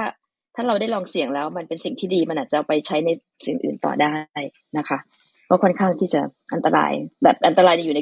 ประเทศเราเราก็อยู่ในกรอบอยู่ตลอดเวลา มันก็จะเป็นสิ่งที่พูดดังๆเดี๋ยวกรตจะได้ยินหรือเปล่าไม่แน่ใจนะคะโอเคค่ะ เรื่องต่อไปเราจะพูดถึงดีฟากันนี้ไหมคะเอิร์ธครับได้ครับก็เดี๋ยวเข้าในหัวข้อ DeFi หน่อยเลยแล้วกันครับ ก็เผื่อเผื่อนะครับว่าคนที่เข้ามาในห้องนี้อาจจะใหม่แล้วนะครับ เป็นความรู้เป็นศูนย์นะแต่ก็ได้ยินคาว่า DeFi เต็มไปหมดเลยครับ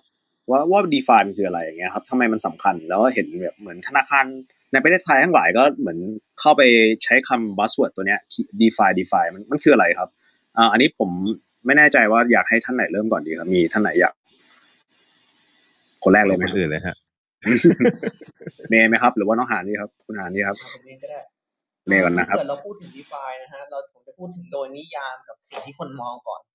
เอ่อนิยามของ DeFi ก็คือ Decentralized Finance นะครับพูดง่ายๆคือเป็นระบบการเงินที่ไม่ต้องการตัวกลาง ถ้าเกิดเราพูดถึงนิยามนี้จริง ๆ แล้วอะแทบทุกอย่างมันก็เป็น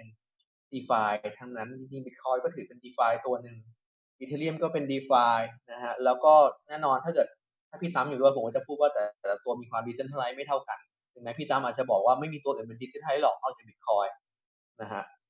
เอาเป็นว่ามันมีความ Decentralized อยู่ในระดับหนึ่งละกันนะฮะอืมแต่พอถ้าเกิดเราพูดในความหมายของคนทั่วไปเนี่ยมันคือเอ่อระบบการเงินที่ไม่ทำงานโดยไม่ไม่มีตัวกลางที่ทำงานได้ซับซ้อนมามากกว่าแค่เอ่อการโอนเงินไปมาอะคือในขั้นต้นเนี่ยบิตคอยเนี่ยเกิดมาปัจจุบันเนี่ย ถ้าเกิดให้พูดตรงๆเลยบิตคอยทำอะไรได้บ้างก็บิตคอยทำการโอนได้เอ่อทำมัลติซิกได้นะฮะแต่ว่าบิตคอยไม่สามารถทำอะไรไปได้มากกว่านั้น ในแง่ของ operation นะเดี๋ยวพี่เดี๋ยวพี่ตั้มจะเถียงอีกนะฮะเออนั่นเพราะว่าบิตคอยน์เนี่ยบล็อกเชนของบิตคอยน์เนี่ยเราไม่ได้เขาไม่ได้อนุญาตให้เราสามารถขึ้นไปเขียนโปรแกรม หรือว่าการทำงานที่ซับซ้อนลงไปได้ นั่นเป็นเหตุผลที่อีเทเรียมชูเรื่อง smart contract ร รวมไปถึงแพลตฟอร์มอื่นๆนะฮะโดยหลักการของ smart contract คือเราสามารถเอาโค้ดที่สามารถทำงานซับซ้อนได้มากขึ้นอ่าขึ้นไปอยู่บนบล็อกเชนได้ ซึ่งแพลตฟอร์มที่เรารู้จักกัน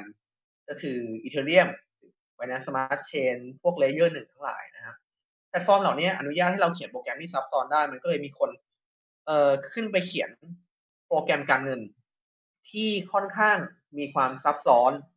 นะฮะแล้วไอ้โปรแกรมพวกนี้มันก็เปิดโอกาสให้คนทั่วไปเข้าไปเข้าร่วมด้วย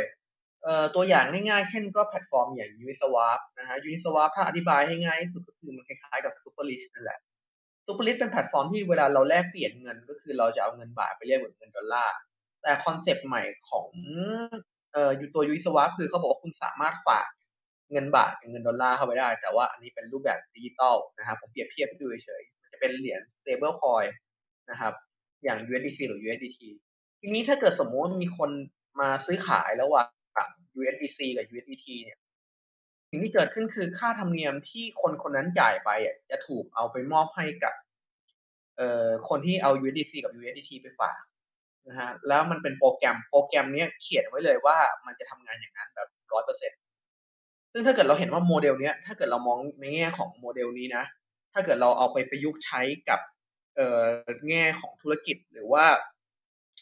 การเงิน เราจะเห็นว่ามันจะมีหลาย ๆ อย่างที่เหมือนกับว่ามันจะติด regulator ซึ่งเขาไม่อนุญาตให้ทำแต่พอมาเป็นใน d e f i เนี่ยมันสามารถทำได้ แล้วเราสามารถเชื่อใจมันด้วยด้วย เพราะว่าเราเชื่อใจในโค้ดนะครับ ส่วนที่มันทำให้มันน่าสนใจขึ้นมาคือผลตอบแทนพื้นฐานมันดีกว่าดอกเบี้ยธนาคารมาก เพราะว่า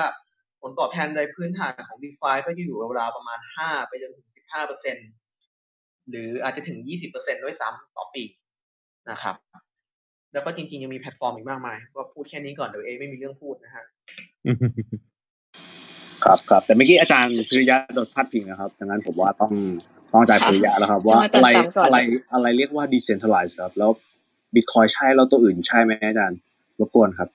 จริงๆอย่างที่หานพูดก็ถูกแล้วแหละฮะคือคือบางทีคือคือเวลาผมคอมเมนต์อะไรพวกเนี้ยผมจะชอบคอมเมนต์เหมือนคล้ายๆ คล้ายๆระบบเรตติ้งใช่ไหมนะคือมันก็จะมีคนเวลาเรา rate อะไรสักอย่างเราก็จะ rate แค่ห้าดาวหรือหนึ่งดาวหรือศูนย์คือมันจะไม่ค่อยมีใครเวทเรทอะไรตรงกลางเท่าไหร่เนาะนะเพราะว่ามันมีคนทำหน้าที่อีกฝั่งหนึ่งแล้วนี่เมื่อมันมีคนทำหน้าที่อีกฝั่งหนึ่งแล้ว ผมก็เลยชอบพูดเรื่อยๆว่าไม่มีอะไรดิจิทัลไลซ์หรอกนอกจากบิตคอยตัวเดียวเพราะที่เหลือมันมีคนคุมได้หมด แต่ในความหมายจริง ๆ เนี่ยนะก็ต้องก็ต้องบอกแหละว่า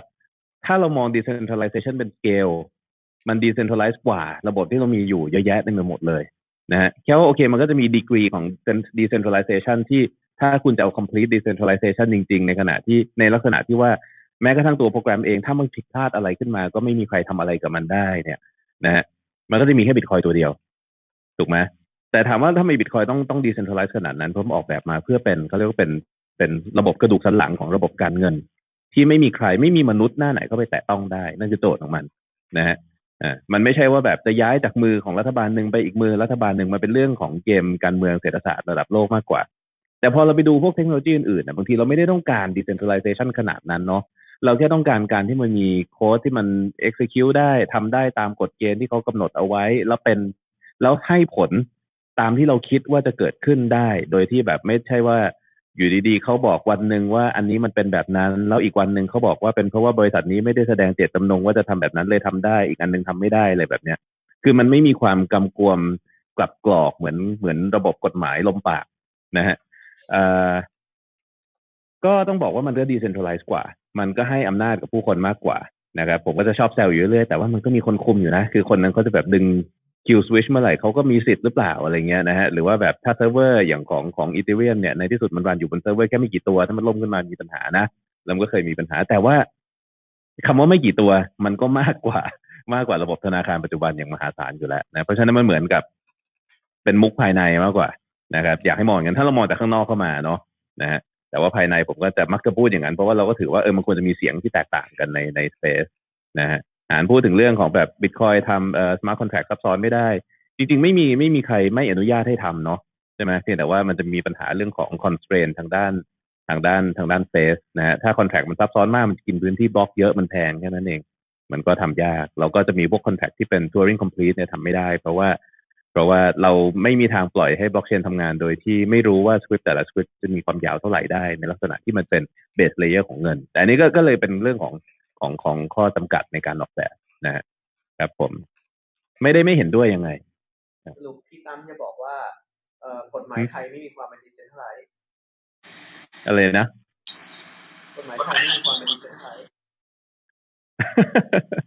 ก็ใช่แหละเรายังไม่ได้พูด อันนี้เดี๋ยวแอบโค้ดไว้ได้ไหมคะเรคคอร์ดคุณเอจะพูดอะไรไหมเอเดี๋ยวโดนพาดพิงเออใช่มาไฟก่อเพิ่งนเพิ่งได้ใบอนุญาตมาใหม่ ๆ เลยนะฮะใช่จริงก็ใช่แล้วก็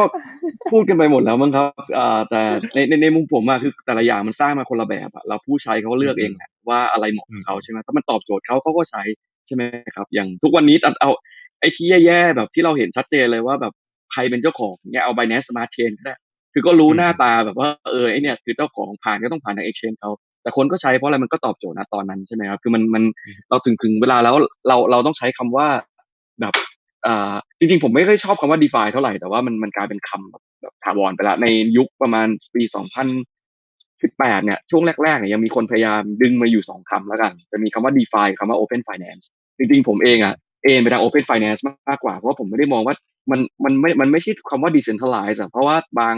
แอปพลิเคชันบนนั้นนะ บางอันยังต้อง KYC ด้วยซ้ำบางอันยังต้องมีกฎเกณฑ์ มีคนคุม มีคนอ่าควบคุมโปรดักต์นั้นจริง ๆ อย่างเงี้ยด้วยทีมงานอะไรอย่างเงี้ย เพราะฉะนั้นความ Decentralize เนี่ย มันอาจคำมันอาจจะไม่ได้ตอบโจทย์กลายเป็นว่าอย่างที่พี่ตั้มบอกเลย เราต้องมานั่งไล่ scale decentralization แทนว่าอะไร decentralize ว่าอะไรแต่ point จริงๆคือว่าถ้าจะเอาถ้าจะเอาจริง ๆ มันน่าจะเป็นแบบ digitally autonomous finance มากกว่าใช่เพราะใช่มันมันสา มันมารมัถนที่จะอืมทำตามอืมกฎเกณฑ์ที่มันกำหนดเอาไว้ได้แบบ autonomously ใช่ใช่ถูกไหมซึ่งซึ่งคนที่เข้ามาเขาก็จะรู้อยู่แล้วว่าอ่ามันกฎเกณฑ์มันเป็นยังไงถูกไหมเขาก็ยอมรับเรากับจะสร้ากงฎคำเกใหณม่ฑ์ขึ้นมาว่า DAFI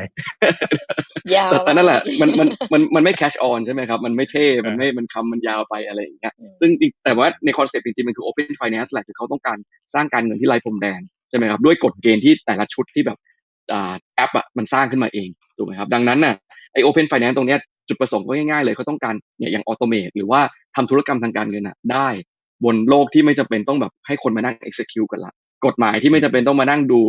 ดุลพินิษอะคือเราสามารถ execute มันได้ทันทีใช่ไหมอันนี้ก็เป็นมุมมองของ d e f าแล้วกันในในในฝั่งครับ ก็อย่างนี้ครับก็เราเราจะพอเห็นภาพเลยนะครับว่า d e f ามันเป็นยังไงนะ แล้วก็ทั้งสปีกเกอร์ทั้งสามท่านก็ให้แค่แง่คิดว่า decentralized คืออะไรนะครับ แต่เดี๋ยวก่อนอื่นเลยครับ ก่อนที่ผมจะเริ่มลงไปเรื่องของเรียกว่าเอาคอยหรือว่าเหรียญต่างๆนานานะครับ เดี๋ยวขอกลับมาที่บิตคอยนิดนึงก่อน แล้วก็มองถึงอาจจะกฎระเบียบอย่างแล้วก็รวมถึงเอ่อ product ทางการเงินครับ อย่างเช่น Bitcoin ETF ครับ อาจจะรบกวนอาจารย์พริยะหน่อยครับ ลงเรื่องหัวข้อของคำว่า Bitcoin ETF หรือว่า Bitcoin Future ETF เนี่ยครับ มันมันแตกต่างกันยังไงครับ แล้วมันเกี่ยวข้องอะไรกับอ่า Bitcoin โดยตรงบ้างครับ แล้วทำไมมันทำไมมันถึงทำให้เป็นการจุดประกาย ให้คนเขาแห่กันซื้อ หรือว่าคนเตรียมจะทุบหรือ หรืออาจารย์มีความเห็นยังไงบ้างครับส่วนตัวผมไม่ค่อยไม่ค่อย ไม่ค่อยให้ความสนใจอะไรกับ Bitcoin ETF มากนะฮะต้องบอกบอกแค่นั้นจริงๆคือไม่ได้สนใจอะไรมันมากเราเราจะไปสนใจการซื้อขายบิตคอยปลอมๆบนกระดานปลอมๆทำไม แต่ว่าบางคนเขามองว่านั่นคือกระดานจริงๆเขาบอกบางคนเขามองว่านั่นคือโลกแห่งความจริงของเขานะฮะบางทีว่าโลกแห่งความจริงของเขากับโลกแห่งความจริงของเรา บางเอิญบางเอิญมันคนละโลกกันอะไรเงี้ยเพราะนั้นก็ยากที่จะให้ความสนใจกัน ถามว่ามันคืออะไรนะฮะมันก็เป็น exchange เอ่อ traded fund เป็นกองทุนที่ที่ที่สามารถถือ holding bitcoin ใช่ไหมแล้วเราก็สามารถที่จะเอ่อซื้อขายนะฮะเรียกว่าหุ้นของกองทุนแล้วกันนะฮะเหมือนเหมือนกับหุ้นบนตลาดหลักทรัพย์ได้ ข้อดีคืออะไรล่ะคราวนี้เนี่ยถ้าสมมติว่าเรามีบริษัทที่เราทำกองทุนเป็นสถาบันการเงินโอ้หลายบริษัทเลยเนี่ยถูก pressure เยอะมากเลยจากลูกค้าเนาะนะฮะว่าแบบเฮ้ยเขาอยากที่จะ มี exposure ต่อ bitcoin ลงทุน bitcoin ได้ไหม แต่ว่าถ้าเขาอยู่ใน Wall Street เนี่ยใช่ไหมอยู่ NASDAQ อยู่บนอะไร มันยากมาก ๆ เลยที่อยู่ดีก็จะบอกโอเคบริษัทเราจะถือ bitcoin นะไม่ว่าจะเป็นเรื่องของเอ่อภาระทางด้านภาษี ทางด้านกฎหมาย ทางด้านไลเซนส์ต่าง ๆ นานาใช่ไหมฮะแต่ว่าถ้าการมี exposure to bitcoin หรือ cryptocurrency อื่นๆเนี่ยมันสามารถทำได้ผ่านการซื้อสินค้าตัวหนึ่งบนตลาดหุ้นที่เขาคุ้นเคยอยู่แล้วก็มันก็มันก็ง่ายที่เขาจะซื้อใช่ไหม แต่ถึงบอกถ้าไม่ถึงบอกว่าไม่ไม่ไม่ไม่ได้สนใจมากเพราะว่ามันก็จะอยู่ในโลกนั้น โลกนั้นที่มันเล็กลงเรื่อยๆทุกวันนะฮะกับอีกโลกหนึ่งที่มันใหญ่ขึ้นเรื่อยๆทุกวัน ถึงแม้ว่าไอ้ที่ใหญ่ขึ้นเรื่อยๆมันยังเล็กอยู่เนี่ย แต่ว่าถ้าเรามองไปในอนาคตเนี่ยฮะมันก็ก็เป็น Product ที่เสิร์ฟโลก legacy แล้วกันโลกเก่า แต่ว่าเอฟเฟกของมันจะมีอะไรไหมนะฮะหลายคนก็จะกลัวเอฟเฟกของมันในแง่ของการที่ว่า basically คือมันจะเหมือนสร้างบิตคอยได้เพิ่มขึ้นถูกไหมนะฮะถ้าเราสามารถเนื่องจากว่าไอ้ ETF ทั้งหลายเหล่านี้เนี่ย หลายตัวเนี่ยนะฮะ เวลาที่มีการซื้อขายจริง ๆ เนี่ย ไม่ต้องมีการส่งมอบบิตคอยกันจริง ๆ ก็ได้ ราคาก็ไม่ได้อ้างอิงกับราคาของตัวบิตคอยจริง ๆ ด้วยซ้ำนะฮะราคาของ ETF ที่เปิดไปสองตัวอ้างอิงกับบิตคอยฟิวเจอร์ซึ่ง Bitcoin Future ที่เขาอ้างอิงเป็น Bitcoin Future ส่วน CME ซึ่งเป็น Bitcoin Future ที่การ take delivery เนี่ยไม่จำเป็นต้อง take delivery เป็น Bitcoin ไม่ใช่ไม่จำเป็นด้วยกำหนดไว้เลยว่า take delivery เป็นดอลลาร์แปลว่าผมสามารถไปขาย Bitcoin ในตลาด Bitcoin Future โดยที่ผมไม่ได้มี Bitcoin ได้ แล้วสมมุติว่าพอถึงเวลาที่ผมต้องส่งมอบ ผมก็ส่งมอบดอลลาร์เป็นมูลค่าเท่ากับ Bitcoin ตรงนั้นนะหักหักลบส่วนต่างกัน ไม่ว่าจะกำไรหรือจะขาดทุนก็ตาม เพราะฉะนั้นเนี่ยในแง่หนึ่งมันเหมือนกับเราสามารถ create supply ของบิตคอยได้จำนวนไม่จำกัดที่บอก 21 ล้านมันจะไม่จำกัดอีกต่อไปละแต่มันก็ไม่ได้เป็นเช่นนั้น แล้วเราบอก ETF เข้ามาจะเปลี่ยนเกมนี้ทำให้มันหนักขึ้นอีก ผมก็มองไม่ได้หนักขึ้นเท่าไหร่ เพราะยังไงมันก็ทำงานผ่านตัว future อยู่ดี นะฮะแล้ว future CME เนี่ยมันเปิดมากี่ปีแล้ว มันก็ไม่ได้มีผลอะไร นะคือในที่สุดเนี่ยตลาดบิตคอยเนี่ยนะฮะ liquidity ภายนอก liquidity ของตัวตลาด spot ของ physical bitcoin นะ bitcoin จับต้องโดยกายภาพไม่ได้ แต่เราสามารถส่งมอบ physical bitcoin กันได้ ด้วยการส่งมันจริง ๆ บนบล็อกเชนจริง ๆ เนี่ยกับใครที่ไหนในโลกเมื่อไหร่ยังไงก็ได้ โดยไม่มีใครห้ามได้ถูกไหม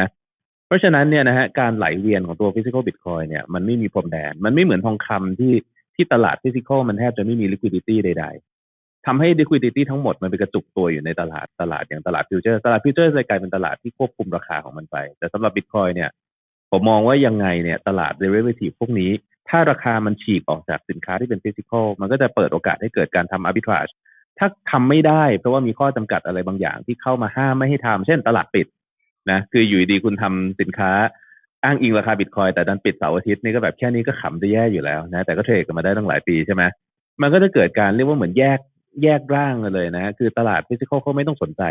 ใด ๆ และนั่นคือสิ่งที่ทำให้ในที่สุดเนี่ยไม่ว่าจะเป็น future หรือจะเป็น ETF เนี่ยก็ต้อง track ราคาตลาด physical Bitcoin เป็นหลัก spot Bitcoin เป็นหลักอยู่ดีนะครับ ก็ผมมองว่ามันจะสร้างให้เกิดการ manipulate ตลาดการทุบตลาดได้ไหมได้ในระดับหนึ่ง แต่ว่าไม่ยั่งยืนการที่จะ sustain attack ตัวนี้เนี่ยผู้ที่เสียหายหลัก ๆ เลยน่าจะเป็นตัวส่วนของ US ดอลลาร์มากกว่า ที่จำเป็นที่จะต้องเพิ่มจำนวนมหาศาลเพื่อที่จะทำการโจมตีแบบ sustain เป็นเวลานานนะครับ อืมครับครับก็ผมเคยอ่านมาของ Twitter ของฝรั่งมากันเขาก็บอกว่าอ่า Bitcoin DF เนี่ยมีไว้ให้อ่ากลุ่ม Baby Boomer นะคือแบบไม่รู้จะเก็บกระเป๋าตังค์ยังไงนะครับก็เผื่อตรงนั้นเขาก็อยากเข้ามาลงทุนนะครับเพราะว่าเขาไม่ต้องดูแลเรื่องบางทีก็เราก็เลี่ยงเลี่ยงพยายามจะไม่พูดคำนั้นว่าแบบเอ้ยมันมัน boomer tech พูดแล้วกันครับ ครับครับก็เหมือนเขาอาจจะลดความเสี่ยงเรื่องของตรง security ด้านการทำเงินหายนะแต่เขาก็อ่าขาดความ decentralized ขาดขันตรงนี้ไป ครับคุณเอหรือคุณหามีอะไรเสริมในส่วน Bitcoin ETF ไหมครับเออผมมองเรื่อง ETF เป็นเหมือน achievement อะแบบเหมือนกับ Bitcoin มันจะมี list of achievement unlock ใช่ไหมเหมือนเกมอะแล้วก็แต่ละปีมันก็จะติ๊กไปทีละบล็อกใช่ไหมว่าอ่ามีใครมาถือแล้วมีใครพูดถึงแล้วอะสำนักข่าวเริ่มมาแล้ว มีอะไรนะเอ่อ achievement unlock ก็แบบธนาคารเริ่มบอกว่าสนใจใช่ไหมมีจากเทสลา MicroStrategy เข้ามาซื้อบริษัทมหาชนเข้ามาซื้ออย่างเงี้ยมันเหมือนเป็น achievement unlock อะล่าสุดก็มี achievement unlock เรื่องจีนแบนรอบที่เจ็ดอะไรอย่างเงี้ยใช่ไหมมันก็ unlock ไปเรื่อยๆใช่ไหมเก้าถือว่าเก้าเก้าแล้วเหรอโอเคนะฮะนั่นก็แต่ปีแบนรอบที่สิบเก้านะฮะนั่นแหละครับก็เป็นเป็น unlock ว่าไงเขาแบนแบนแบนไปสิบเก้ารอบแล้วเนาะก็เออก็ก็ไปต่อไปเรื่อยๆครับจนตอนนี้ ETF ผมมองว่ามันก็เป็นเหมือน unlock event อะเหมือนกับว่า เฮ้ยของมันสุดท้ายมันต้องมีใช่ไหมคือคนก็มองแหละว่าพอมันดิจิตระดับหนึ่งอันนี้คือเราเราเราวัดกันตามสตอรี่แล้วกันคือ มันกลายเป็นสินทรัพย์ที่ยอมรับให้ทำเป็น ETF ซึ่งเป็นเรื่องใหญ่ในในแง่ที่ว่าแบบในภาพเนาะคือมันมันดูดิจิตขึ้น ถามว่าจำเป็นต้องไปใช้ไหมคนที่เทรดบิตคอยเป็นอยู่แล้ว มันมันไม่มันไม่สนใจอยู่แล้วก็คือตลาดอย่างที่พี่ตั้มบอกเลยคือมันมันโตมันอีกฝั่งมาแล้วอะดังนั้นการที่แบบจะให้คนพวกนี้ไปย้อนใช้อันนั้นอะมันเป็นไปไม่ได้อยู่แล้วแต่ว่าอาจจะมีคนอีกกลุ่มที่สนใจแล้วเข้ามาใช้ แต่พอยที่สำคัญคือเรื่องราวมากกว่าว่า ตอนเนี้ยบิตคอยเนี่ยมี ETF แล้วนะ มันกลายเป็น validation เป็นเป็น achievement อีกอันหนึ่งมากกว่าครับอืมส่วนเรื่องราคาผมไม่ค่อย concern นะ magic internet money ที่เด็กเนิร์ดเล่นกันใช่ไหมก็ใช่ใช่อัปเกรดใช่ไหมเออเรียกว่าเติบโตมาเรื่อยๆอ่าใช่เติบโตมาเรื่อยแต่อ่าในเรื่องราคาผมไม่ได้กังวลมากเพราะสุดท้ายแล้วมันจะมี market maker ไงคือถ้า market maker เขาต้องเขาต้อง hedge ตัวเองอยู่แล้ว ดังนั้น ถ้าเกิดเขาเขาเขาเขาเขาลงสมมุติขึ้นหรือลงฝั่งหนึ่งอะในในในในอ่าใน ETF อะ อีกฝั่งหนึ่งเขาก็ต้องมาซื้อของจริงอะไรอย่างเงี้ยคือมันมันจะมีการ hedge กันอยู่แล้วดังนั้นถึงเวลาแล้วยังไงราคาก็ต้อง reflect ครับมันมันไม่มีอย่างนั้น ที่ว่าบอกว่าโหอยู่ดีๆราคาถูกควบคุมอะไรขนาดนั้น โดยเฉพาะตลาดที่ใหญ่กว่ามันอยู่ข้างนอกอะมันมันแทบเป็นไปไม่ได้เลยที่จะให้ตลาดเล็กกว่าตรงเนี้ยจะมาควบคุมได้นะครับ ในมุมผมนะเอ่อสำหรับผมผมมองว่า มันก็โอเคนะ คือถ้าเกิดสมมติเกิดตลาดฟิวเจอร์ ผมมองว่าในระยะยาวเนี่ย ในระยะยาวจริงๆนะ มันก็อย่างที่เอบอกแหละเป็น achievement unlock แต่ว่าโดยถ้าเกิดเราพูดถึงในระยะสั้นเนี่ย ก็คือผมคิดว่าในระยะกลางมากกว่า คือพอตลาดพวกนี้เกิดมาแล้วอะ มันก็มีโอกาสที่ เออมันจะมีคนเปิดสัญญา short ไว้เยอะเนอะเออพอมีตลาดใหม่ขึ้นมาเปิดสัญญา short ไว้เยอะแล้วก็ปล่อย FUD ปล่อยนู่นปล่อยนี่แล้วก็ทุบตลาดลงมาในระยะกลางมันก็เป็นไปได้ ซึ่งจริง ๆ มันก็เป็นวงล้อที่เกิดขึ้นเวลาที่เกิดตลาด future ขึ้นในทุกๆตลาดนะฮะผมก็มองว่ามันเป็นสิ่งที่เป็นไปได้ แต่ว่าตอนโดยภาพรวมแล้วในระยะยาวมันก็เป็น achievement จริง ๆ แหละ ผมคิดว่ามันจะดันราคาขึ้นในระยะยาวได้นะฮะแค่นั้นแหละ ในระยะยาวที่มันดันราคาขึ้นได้เนี่ยแต่ว่าในเชิงของการที่พอมันมีตลาดฟิวเจอร์อย่างเงี้ยค่ะอางอาจารย์พิริยะ เอ่อมันจะกลายเป็นว่าในเรื่องของเชิงของราคาเนี่ย มันจะผันผวนมากขึ้นไหมเหมือนเพราะอย่างในตลาดหุ้นไทย อย่างเงี้ยพวกฟิวเจอร์อะไรต่าง ๆ มันก็มันก็มีผลอยู่ๆอืม ไม่รู้สิฮะคือหมายว่าผมไม่เคยใส่ใจประเด็นพวกนั้นเท่าไหร่เนาะมันของเดิมมันก็ผันผวนพออยู่แล้วนะค่ะนั่นแหละนะจะถามในเชิงความผันผวนต่าง ๆ ตรงนี้เพราะว่า เพราะว่าอย่างที่คุณเอพูดมาโอเค มัน เอ่ออย่างที่คุณหานบอกโอเค มันเป็น achievement unlock ที่มันโอเค ระยะยาวเนี่ยโอเคมันมันมันดีละเนาะมันก็หนุนตลาดไปสิ่งที่เราเรามองเห็นข้างหน้า จริง ๆ จะถามเพิ่มด้วยซ้ำว่าสตอรี่ข้างหน้ามันจะมีอะไรอีก แต่ว่าในระหว่างทางอันนี้มันคือความเสี่ยงด้วยด้วยด้วยได้หรือเปล่า ก็เลยอยากจะถามในมุมนี้ค่ะ คือผมมองว่าว่าในมุมนั้นเนี่ยนะฮะ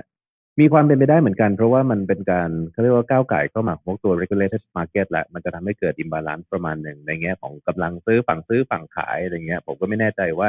ในส่วนของ ETF เนี่ยผู้เทรดนะฮะรายย่อยรายเล็กรายใหญ่เขามีสิทธิ์ทำอะไรยังไงได้บ้าง คือเราเข้าใจว่าในโลกของคริปโตเนี่ยทุกคนมีสิทธิ์ทำทุกสิ่งทุกอย่าง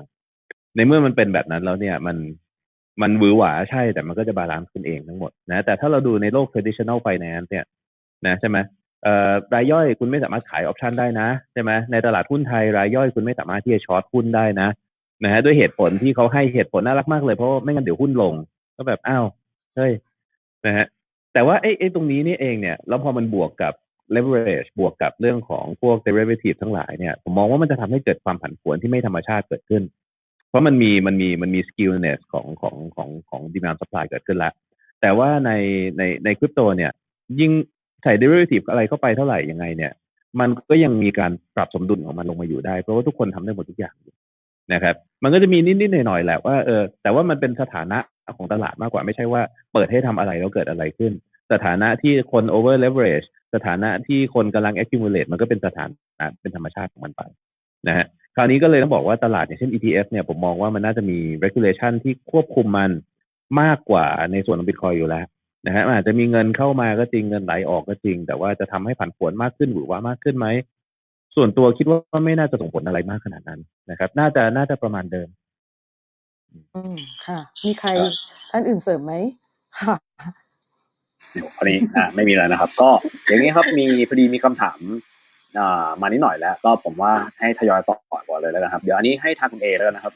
อ่ามีคุณหนึ่งถามมานะครับ ถ้าคนไม่มีความรู้ด้านไอที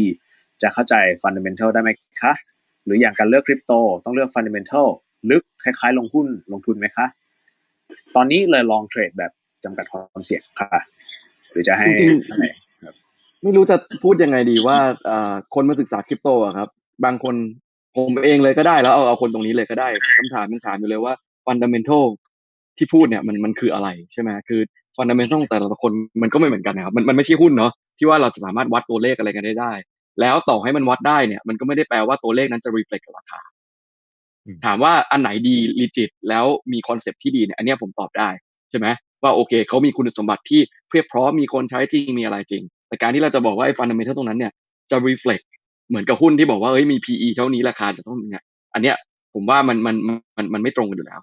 ตอนนี้จริงๆเราดูได้เลยนะครับว่ามี PE PS อะไรพวกนี้เท่าไหร่ในในพวกเหรียญกลุ่ม DeFi แต่ถามว่าแบบต รงตรงนี้มันไม่ได้ reflect กับราคา คือมันไม่ make sense กันอยู่แล้ว มันไม่มีลิงก์โดยตรงนะครับ เพราะฉะนั้นผมผมก็เลยบอกว่ามันไม่ใช่ขายหุ้นแล้วกัน ถ้าเกิดเอาเอาในมุมมองนี้นะ อันนี้ตัดไปก่อนอย่างแรกใช่ไหมครับ ส่วนอย่างที่สองเนี่ยไม่มีความรู้ด้านไอทีศึกษาได้ไหม ผมว่าได้นะครับ เพราะว่าบางส่วนมันก็เป็นเรื่องการเงินบ้าง บางส่วนก็เป็นเรื่อง คือผมว่าเรื่องไอทีเนี่ย ถือว่าคนมาช่วงเนี้ยโชคดีตรงที่ว่ามันเริ่มก้าวข้ามไอทีมาระดับหนึ่งละคือในสมัยก่อนนะมันเป็นเรื่องโม้กันมากกว่าว่า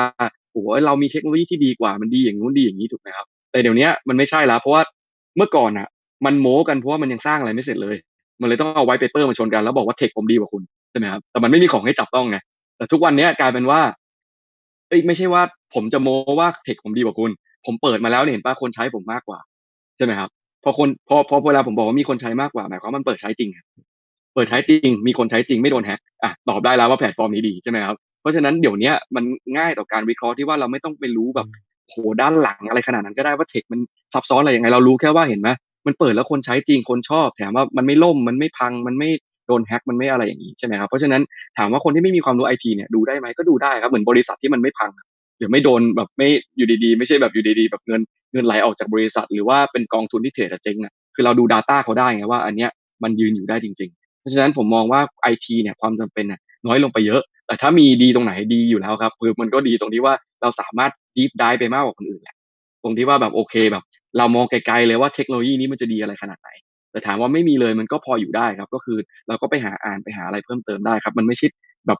แบบจำเป็นถึงขั้นว่าโอ้จะจะมาจะมาเทรดคริปโต แล้วจำเป็นต้องแบบมาจากสายไอทีอะไรอย่างเงี้ยครับครับค่ะครับให้ให้คุณหานเสริมหน่อยแล้วกันครับใช่เพราะคุณหานก็บอกว่าไม่ดูกราฟเลย ดูเรื่องแบบพื้นฐานอย่างเดียวครับ แนะนำมือใหม่ยังไงดีครับ จริงค่ะ อยากฟังคุณหานเรื่องนี้ เพราะเมื่อกี้เห็นพูดว่าฟันดัมเ n นทัลอย่างเดียวเลยจริงๆเทรดแบบจำกัดความเสี่ยงก็ถูกแล้วครับ แล้วหลังจากคือจริง ๆ มันต้องจำกัดความเสี่ยงแล้วก็ถ้าเกิด เอ่อถ้าให้คำแนะนำนะครับ ถ้าอยู่จากการที่อยู่ในโลกคริปโตมานานเนี่ยตลาดนี้มันเป็นตลาดที่ค่อนข้าง open แล้วก็มันเป็นตลาดที่ reflect ต่อจิตวิทยา fear greed ความโลภความกลัวค่อนข้างมาก เพราะฉะนั้นสิ่งสำคัญในตลาดนี้คือเราต้องจับกระแสให้ได้นะฮะว่าเหมือนกับว่าตลาดว่าเหมือนกับว่าเอ้ยกระแสตอนเนี้ยเทรนด์อะไรกันมามาถ้าเกิดสมมติจับเทรนด์ได้จะพอเข้าใจว่าตลาดมันวิ่งไปทางไหนนะฮะเพราะเวลาผมแนะนำคนที่พอเป็นไปแล้วผมแนะนำว่าเอ้ยถ้าคุณจะลงทุนเหรียญตัวหนึ่งเนี่ย อ่า ในระยะสั้นนะ คุณต้องดูเลยว่าเหมือนกับว่ากระแสมันมีไหมถ้าเกิดกระแสมันไม่มีสอบตก แล้วถ้าเราค่อยไปดูที่เหมือนกับว่าการใช้งานหรือดูว่ามันใช้งานอะไรได้ที่หลังนะนี่เป็นสภาพของตลาดนี้ แต่ถ้าเกิดสมมุติว่าคุณจะลงทุนระยะยาว คุณก็ต้องไปเน้นในข้อสองข้อสามอีกทีหนึ่งนะฮะเอ่อส่วนมากเนี่ย ปัญหาของคนที่เข้ามาในตลาดนี้แล้วมักจะพลาดส่วนใหญ่คือ พอเข้ามาในตลาดปุ๊บปุ๊บ เห็นบิตคอยราคาสองตอนนี้สองล้านแล้วใช่ไหมไม่ดูราคาไม่สนใจมาสักพักล้วบิตคอยสองล้านเฮ้ยบิตคอยสองล้านแล้ว ไม่ซื้อดีกว่าไม่ซื้อเหรียญเล็ก ๆ จริงๆเราก็ต้องยอมรับว่าเหรียญเล็กๆอะมันมีอัพไซด์ที่มากกว่าบิตคอยน์ก็จริง แต่ว่าข้อเสียก็คือในแง่ของความเสี่ยงแล้วอะเออมันเป็นเหรียญที่มีความเสี่ยงสูง แล้วถ้าเกิดสมมุติคุณเอาเงินเยอะ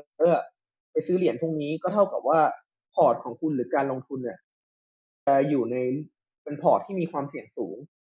ในขณะที่คุณก็ไม่มีความรู้ด้วย ก็เลยกลายเป็นสองเด้งไปซื้อ asset ที่เสี่ยงโดยที่ตัวเองไม่มีความรู้ด้วย มันก็เลยพร้อมพอร์ตที่จะระเบิดเมื่อไหร่ก็ได้ เพราะว่าตัวเองไม่มีความรู้นะฮะถ้าเกิดสมมุติเริ่มต้นใหม่ ไม่ว่าคุณจะมองว่าบิตคอยแพงมากเกินไปเท่าไหร่ มันก็เหมือนกับหุ้นใหญ่ในตลาดมันอาจจะมีมีความเหวี่ยงน้อย แต่มันก็มีความเซฟที่สุดในตลาด เพราะว่ามูลค่ามันมากที่สุดนะฮะก็แนะนำอย่างนี้แล้วกัน อืมครับครับได้ครับเดี๋ยวมีอีกคำถามหนึ่งนะครับ ก็อ่าเห็นถามมาสักพักแล้วก็อันนี้เดี๋ยวฝากถามทางอาจารย์พิริยะแล้วกันนะครับ อาจารย์พิริยะครับมีทางอ่ามีผู้อ่าสอบถามมาครับพอดีเทรเซอร์นะครับอะอันนี้อาจจะเริ่มเทคนิคนิดนึงแล้วนะอาจจะเป็นไม่นี่ไม่ใช่ beginner แล้วนะเริ่มมีมีความอ่าเทคนิคนะครับ Tracer Wallet ของผมบัญชี Secret Account นะครับ มีปัญหาในการเก็บ BTC ระยะยาว จะมีปัญหาในการโอน BTC ออกไหมครับ มือใหม่ครับ ไม่มีครับ จบแล้วใช่ไหมอาจารย์แค่นั้นนะครับครับ แค่นั้นครับนะฮะ Segwit Legacy อะไรมันเป็นแค่ address format เฉยๆ อธิบายก็จะยาวแต่ว่าไม่ต้องใส่ใจมาก Bitcoin มี network เดียวใช้กันได้หมดนะฮะ interoperable หมดทุกอย่างอ๋อแต่แต่แต่ระวังนะ ไอ้พวกแบบ Bitcoin บนเชนอื่นไม่ใช่ Bitcoin นะฮะอย่าโอนผิด อย่าโอนผิดโดยไม่รู้ว่าทำอะไรอยู่ คือเขาเขาโอนกันเพื่อต้องการ เช่นคุณต้องการ wrap Bitcoin คุณโอนไป WBTC อะใช่ แต่คุณโอนเสร็จปุ๊บบอกเฮ้ยแล้วไหน Bitcoin หายไปไหนอะไรเงี้ยเอ้ามันมันมันมันมันเสียเวลาที่ต้องโอนกลับมาแล้วโอนออกโดนค่าฟรีสองสาด้านโดนค่าแก๊สซ้ำอีกอะไรเงี้ยนะอืมครับครับ ก็หวังว่าทางผู้ที่ถามมาจะได้คำตอบนะครับ ก็อย่างนี้ครับ เดี๋ยวขออนุญาตนะครับ ก็เป็นขั้นรายการเล็กน้อยนะครับ พอดีนะครับก็speaker ทั้งสามท่านเลยเนี่ยนะครับโอ้โทษโทษครับคุณเอยังอาจจะยังไม่สะดวกมา แต่ว่า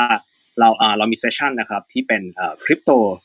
และดิจิ t a ลแอสเซทนะครับ zero to hero นะครับก็อันนี้เผื่อใครได้เห็นตัวตัว pin post ของทางโพสเราแล้วนะก็เราจะมีการเป็นคอร์สนะครับสอนนะครับก็มี speaker ห้าท่านเลยนะครับก็เข้ามาเข้าร่วมด้วยนะครับก็อย่างเช่นถ้าเป็นทีมของ Cryptomind นะครับ ก็จะมีคุณซันเจมานะครับกับคุณหานมานะครับ แล้วก็อาจารย์ปริยะก็จะมาด้วยเช่นกันนะครับ แล้วก็จะมีทางเช่นทาง Zipmex นะครับ ก็จะสอนเลย ซึ่งตรงนี้ครับจะมีคอร์สทั้งหมด 5 วันนะครับ ก็เดี๋ยวยังไงตรงนี้ครับเดี๋ยวรายละเอียดนะครับ ก็มีอยู่ใน pin post แล้วนะครับเผื่อว่าใครยังไม่ได้เห็นกันนะครับ ตรงนี้ก็เรียกว่าเป็นคอร์สที่น่าสนใจมากๆเลย แล้วก็เดี๋ยวเรามีโปรโมชั่นด้วยนะครับ ว่าจะทำยังไงเผื่อใครอยากเพราะตัวคอร์สเนี่ยโอเคค่าใช้จ่าย อาจจะมีค่าใช้จ่ายอยู่บ้างนะครับ คือเป็นการลงทุนนะครับ เพื่อที่เราจะป้องกันความเสี่ยงก่อนที่เราจะไปเสียเงินในตลาดจริงนะครับ คือในตลาดจริงเราจะเสียห้าร้อยพันหนึ่งได้ แต่ถ้าเราเริ่มจะลงทุนอย่างจริงจังแล้ว ผมมองว่าเสริมความรู้ไว้ก่อน เพื่อที่เราจะได้มีอะไรไว้ป้องกันตัวเสียเสื้อเกราะไว้แน่น ๆครับ ก็อันนี้นะครับเราจะมีอย่างเช่นว่าเนี่ยถ้าเกิดว่ามีใครอยากลุ้นนะครับ อยากลุ้นในการเข้าเรียนฟรีนะครับ ก็คอร์สจริงๆมูลค่าเนี่ยเก้าพันเก้าร้อยเก้าสิบบาทนะครับ แต่ว่าถ้าใครเผื่อต้องการลุ้นนะครับ อยากเข้าเรียนหน่อยนะครับ ก็จะมีอย่างเช่นว่านะครับขออนุญาตนะครับอ่าเราจะมีว่าถ้ามีการแชร์นะครับ คือเดี๋ยวเดี๋ยวอันนี้ผมจะแปะไว้ในโพสต์ด้วยนะ อย่างเช่นว่าถ้าเรามีการแชร์ แล้วก็ทางโพสต์ที่เราแชร์ไปเนี่ยมีการกดไลค์ที่สูงที่สุดนะครับ เราจะมีการแจกรางวัลนะครับ คือให้เข้ามาเรียนฟรีเลยสามรางสามรางวัลนะครับ ซึ่งการเรียนพวกนี้ก็เรียนเลยเลยเต็มเลยห้าวันนะครับ เดี๋ยววันที่เท่าไหร่อะไรเงี้ยเดี๋ยวจะมีในแปะเช่นกันนะครับ หรือว่าถ้าเดี๋ยวแชร์ไปแล้วขออ่าครับผมเดี๋ยวเอิร์ธยาวนิดนึงค่ะไม่อยากไปไหนนะครับอ่าค่ะก็จริงๆสรุก็ปจริงๆเดี๋ยวเดี๋ยวเรีโปรยนโมเรื่ทองค่ะ จริง ๆ แล้ววัตถุประสงค์อย่างอย่างขอบอกแจ้งนิดนึงนะคะฟินทอ k เนี่ยเราตั้งมาเพื่อที่จะให้ความรู้นะคะ ก็ก็เป็นความรู้ที่เราให้มาได้ตลอด แต่ว่าเรามีเสียงตอบรับเข้ามาจากจากจากทางคนฟังหรือเมมเบอร์คลับของเราว่า อยากได้ความรู้ที่แบบนั่งเรียนจริง ๆ ด้วยอะค่ะเพราะบางอย่างที่เราคุยกันใน Clubhouse เอง หรือว่าใน Facebook เราเองมันเป็นการคุยกันโดยที่ผิวๆมากๆ แต่ว่าโอเค มันก็ได้ความรู้แหละแต่ว่าบางคนเนี่ยเขาก็พอพอรับรู้ถึงสิ่งที่มีความเป็นไปได้ในการลงทุนแล้วเนี่ยเขาอาจจะอยากเข้ามาศึกษาเพิ่มมากขึ้น เพื่อไม่ให้เจอความเสี่ยง หรือเจออะไรที่เขาต้องเจอหรือมีอาวุธติดมือเหมือนมีกรอบป้องกันตัวนั่นเองอะค่ะ จริง ๆ แล้วมันก็เป็นเป็นกรอบป้องกันตัวชนิดหนึ่งเท่านั้นเองนะคะ ก็เลยถือโอกาสจัดเซสชันนี้ขึ้นมา โดยการรวบรวมอ่าอ่ากูรูสปิเกอร์แต่ละท่านที่ ที่มีความเชี่ยวชาญด้านนี้มาพูดคุยกันนะคะยังไงก็ตามคอร์สเราก็มีมีมีที่เราให้คอร์สเป็นแจกสำหรับคนที่เข้ามามีกิจกรรมร่วมกับเราด้วยนะคะก็เดี๋ยวยังไงเราอาจจะโปรโมทอีกที หลังจากนี้นะคะ เพราะว่าจริงๆแล้วอยากเราก็อยากจะโปรโมทให้ได้ตลอดให้ ให้ให้สามารถให้ความรู้ได้ทั่วถึงทุกคนนะคะ แต่ว่ามันมีปัจจัยจำกัดหลายด้นะคะยังไงก็ต้องขอให้ทุกคนช่วยโปรโมทแล้วก็ช่วยกันดูช่วยเข้าร่วมในกิจกรรมเราด้วยนิดนึงนะคะ ก็จะได้มีคอยติดต่อเนื่องต่อไปเรื่อยๆด้วยะค่ะ โอเคค่ะโอเคครับค่ะขอบคุณนะคะ เดี๋ยวคงจะพูดอีกนิดนึงค่ะ เชิญค่ะเอิร์ธใช่ครับก็เดี๋ยวเรากลับเข้าเรื่องต่อเลยนะครับเมื่อกี้ก็ขั้นเบรกเรียบร้อยแล้วนะครับ ก็นะครับเราไปเรื่องของตลาดคริปโตแล้วนะแล้วก็เราเห็นภาพรวมอะไรอย่างเช่นตัว Bitcoin อย่างเช่น DeFi นะครับมีสินทรัพย์อื่นๆอีกที่ผมว่านะเรายังไม่ได้ลงกันนะครับผมว่าในการที่เราจะเข้าสู่โลกคริปโตอะไรเนี่ยบางทีบอกโอ้โหให้เป็นลงทุนเลย ทุกวันนี้เงินเก็บยังไม่มีเลย แต่ขอก่อนได้ไหมครับ ทุกวันนี้ผมยังเล่นเกมตอนเย็นนะอะ แล้วถ้าเราอยากจะหารายได้จากทางเกมครับ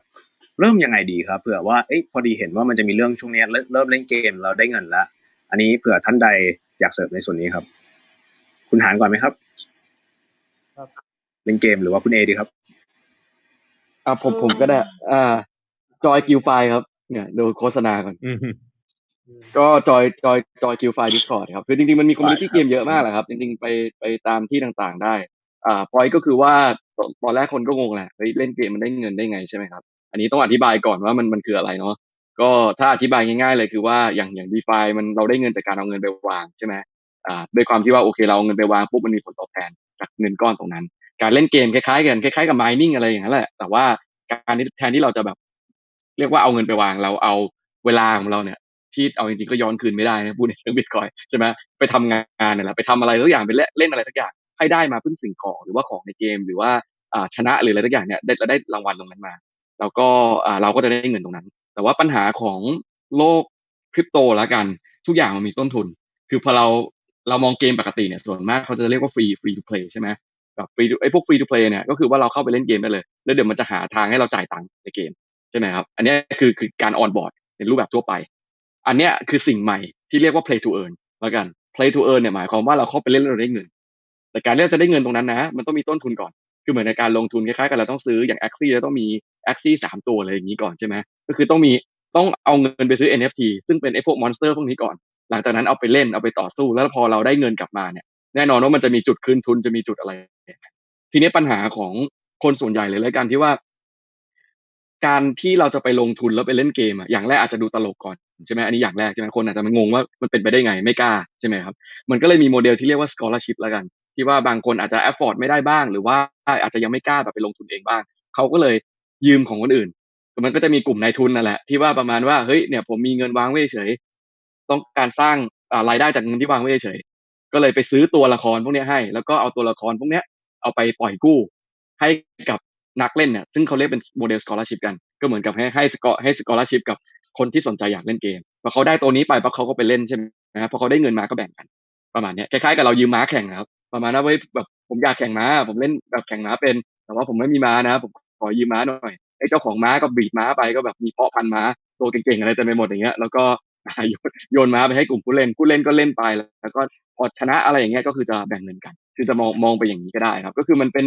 มันเป็นเกมนั่นแหละ แต่แค่ว่าพอเราเอา NFT มาใส่เนี่ยมันจะมีเรื่องต้นทุนมีเรื่องรายได้มีเรื่องอะไรนี้มาผสมแล้วคนก็เลยเรียกกันสิ่งนี้ว่าเกมไฟล์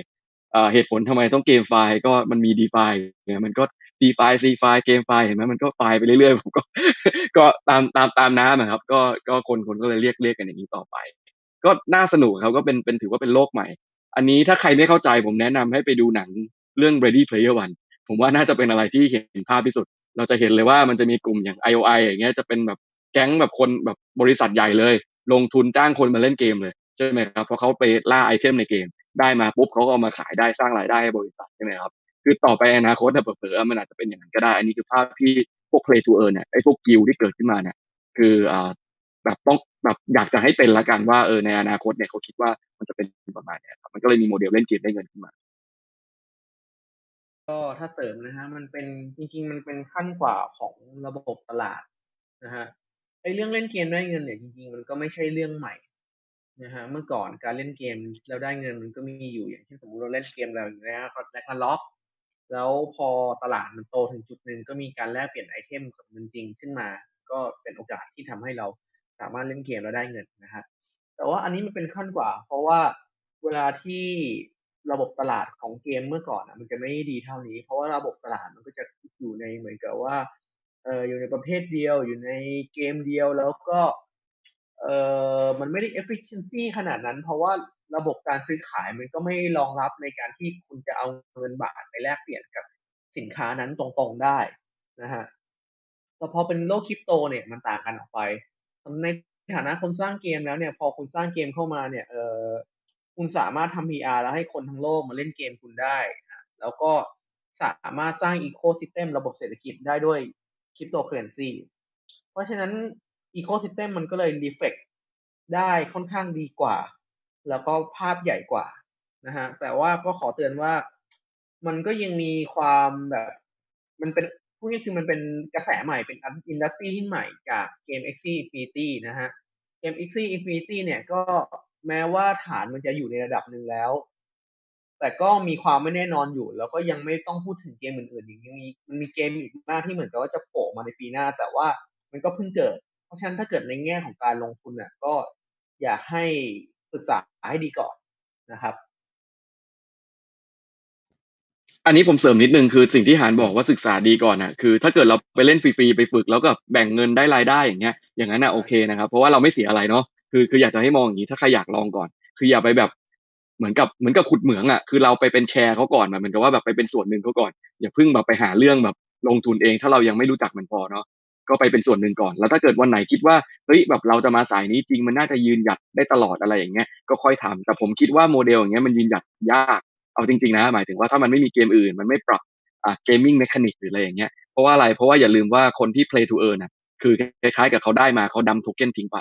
เกมที่ดีเนี่ยที่มันยืนได้คือมันต้องมี pay to win ไอคนที่แบบซื้อ item ซื้อเข้าใจใช่ไหมมันจะมีมันเกมมันต้อง balance ตัวเองโดยการที่มันต้องมีฝั่งหนึ่งที่แบบ ต้องการทางลัดซื้อมันเลยอย่างเงี้ยกับอีกฝั่งหนึ่งโอเคเขาได้เงินฟรีมาเขาถึงขายอย่างเงี้ยมันต้องมันต้องเกมมันต้องถึงจุดนั้นก่อนมันถึงจะยืนอยู่ได้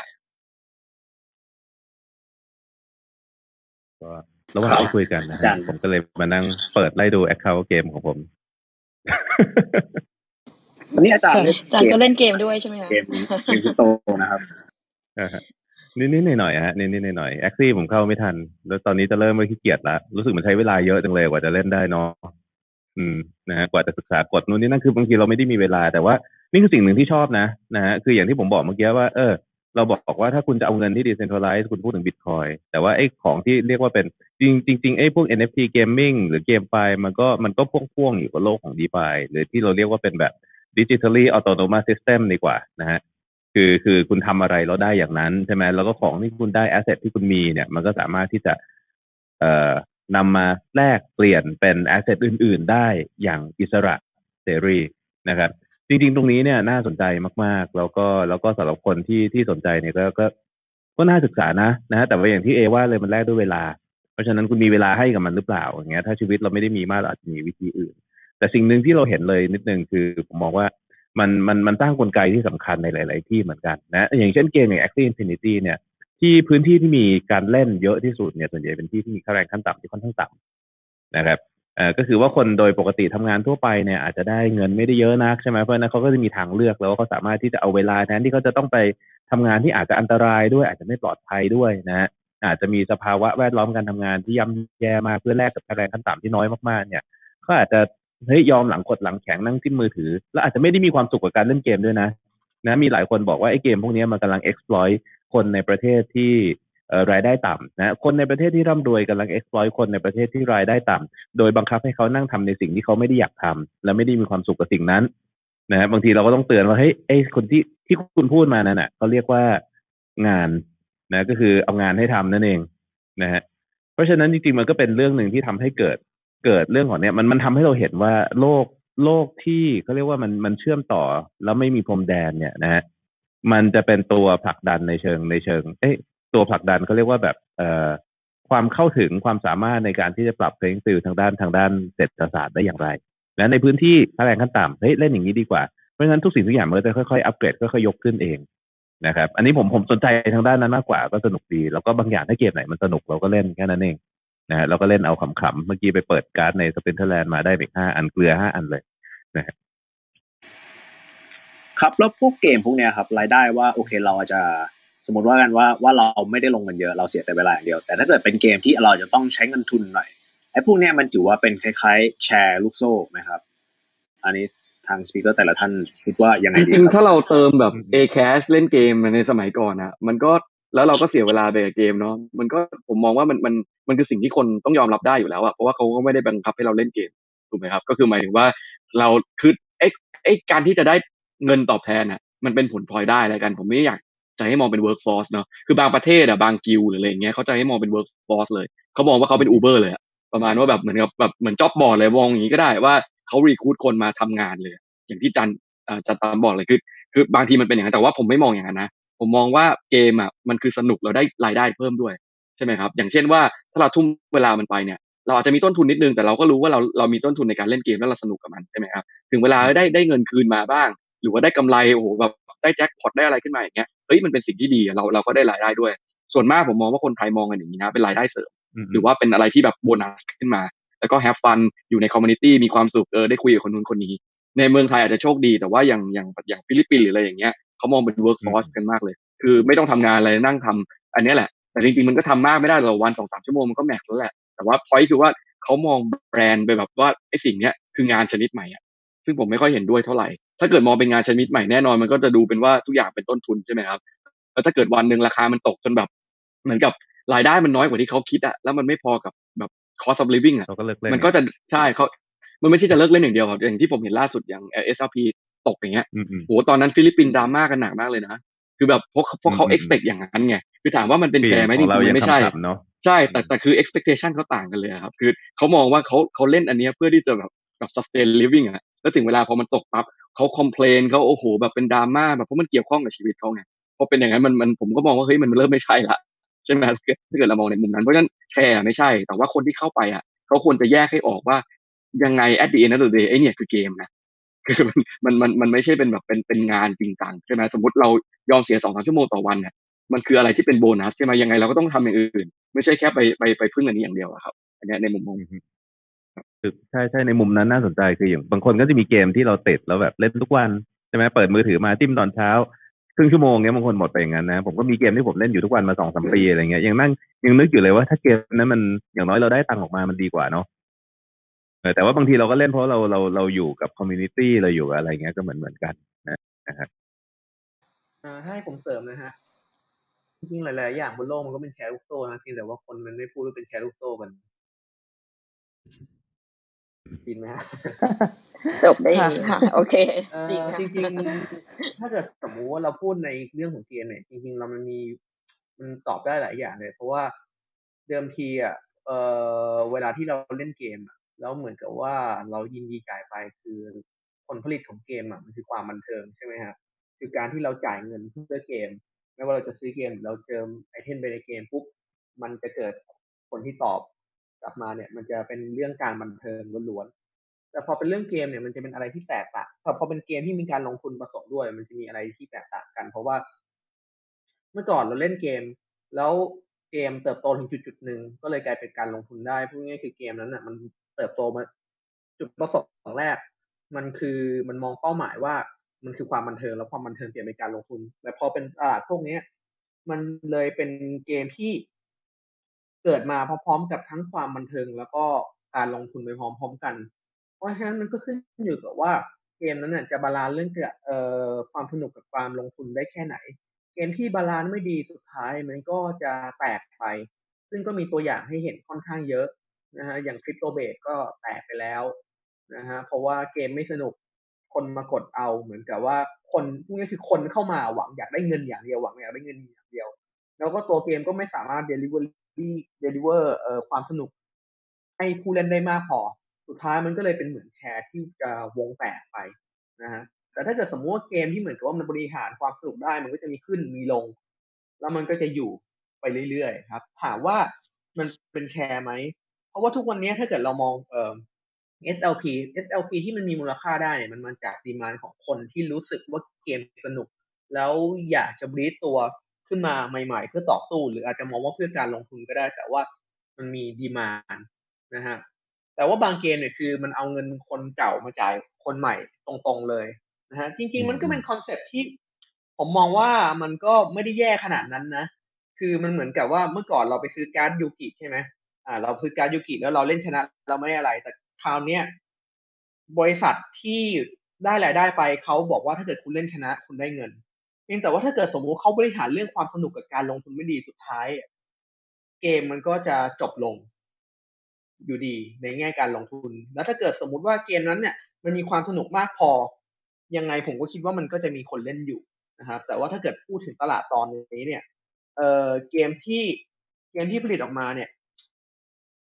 ต้องยอมรับว่าถ้าเกิดเราเอาแง่ในเรื่องความสนุกอย่างเดียวอะ่ะมันก็ยังสู้เกมทั่วไปไม่ได้ เพราะว่า จุดประสงค์ในการเกิดมันแตกต่างกันนะฮะ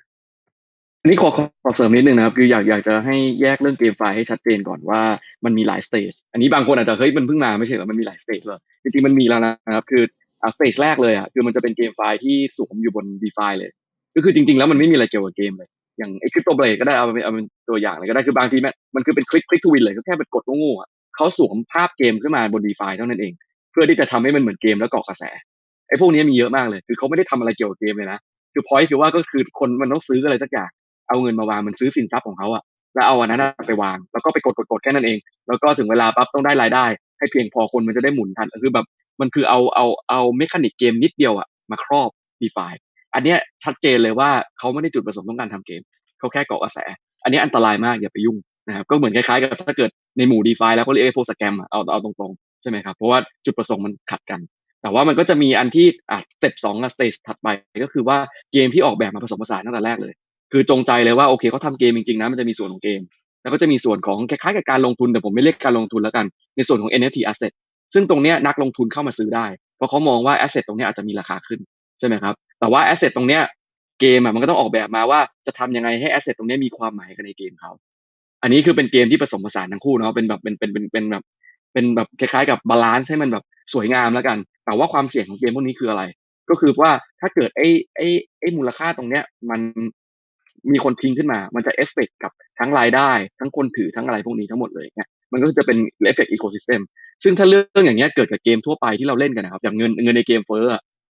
เราจะไม่เดือดร้อนอะไรมากไงเพราะมันคือเงินในเกมใช่ไหมแต่พอเรามีเงินเข้ามาจริงมันเกี่ยวข้องเนี่ยเงินในเกมเฟ้อราคาของตกหรืออะไรอย่างเงี้ย สมมติคน เหมือนใน Ragnarok สมัยก่อนถ้าเกิดใครใครรุ่นรุ่นรุ่นรุ่นผมนะเนี่ยแบบซื้อคราวมาอย่างเงี้ยแล้วคราวราคาตกขึ้นมาอย่างเงี้ยคือถามว่าเดือดร้อนไหมก็เดือดร้อนนะ แต่ว่าแบบมันมันก็ยังเป็นเงินในเกมไงมันไม่ได้เดือดร้อนถึงขั้นว่าเราเอาเงินจริงไปซื้อมันอะไรอย่างเงี้ยหรือเป็นการลงทุน แต่อันเนี้ยมันกลายเป็นว่าแบบมันมีเงินจริงเข้ามาเกี่ยวเยอะแค่นั้นเอง การเดือดร้อนทีมันก็เดือดร้อนกันเยอะ ดังนั้นผมมองภาพว่า stage สามเนี่ยเป็น stage สุดท้ายที่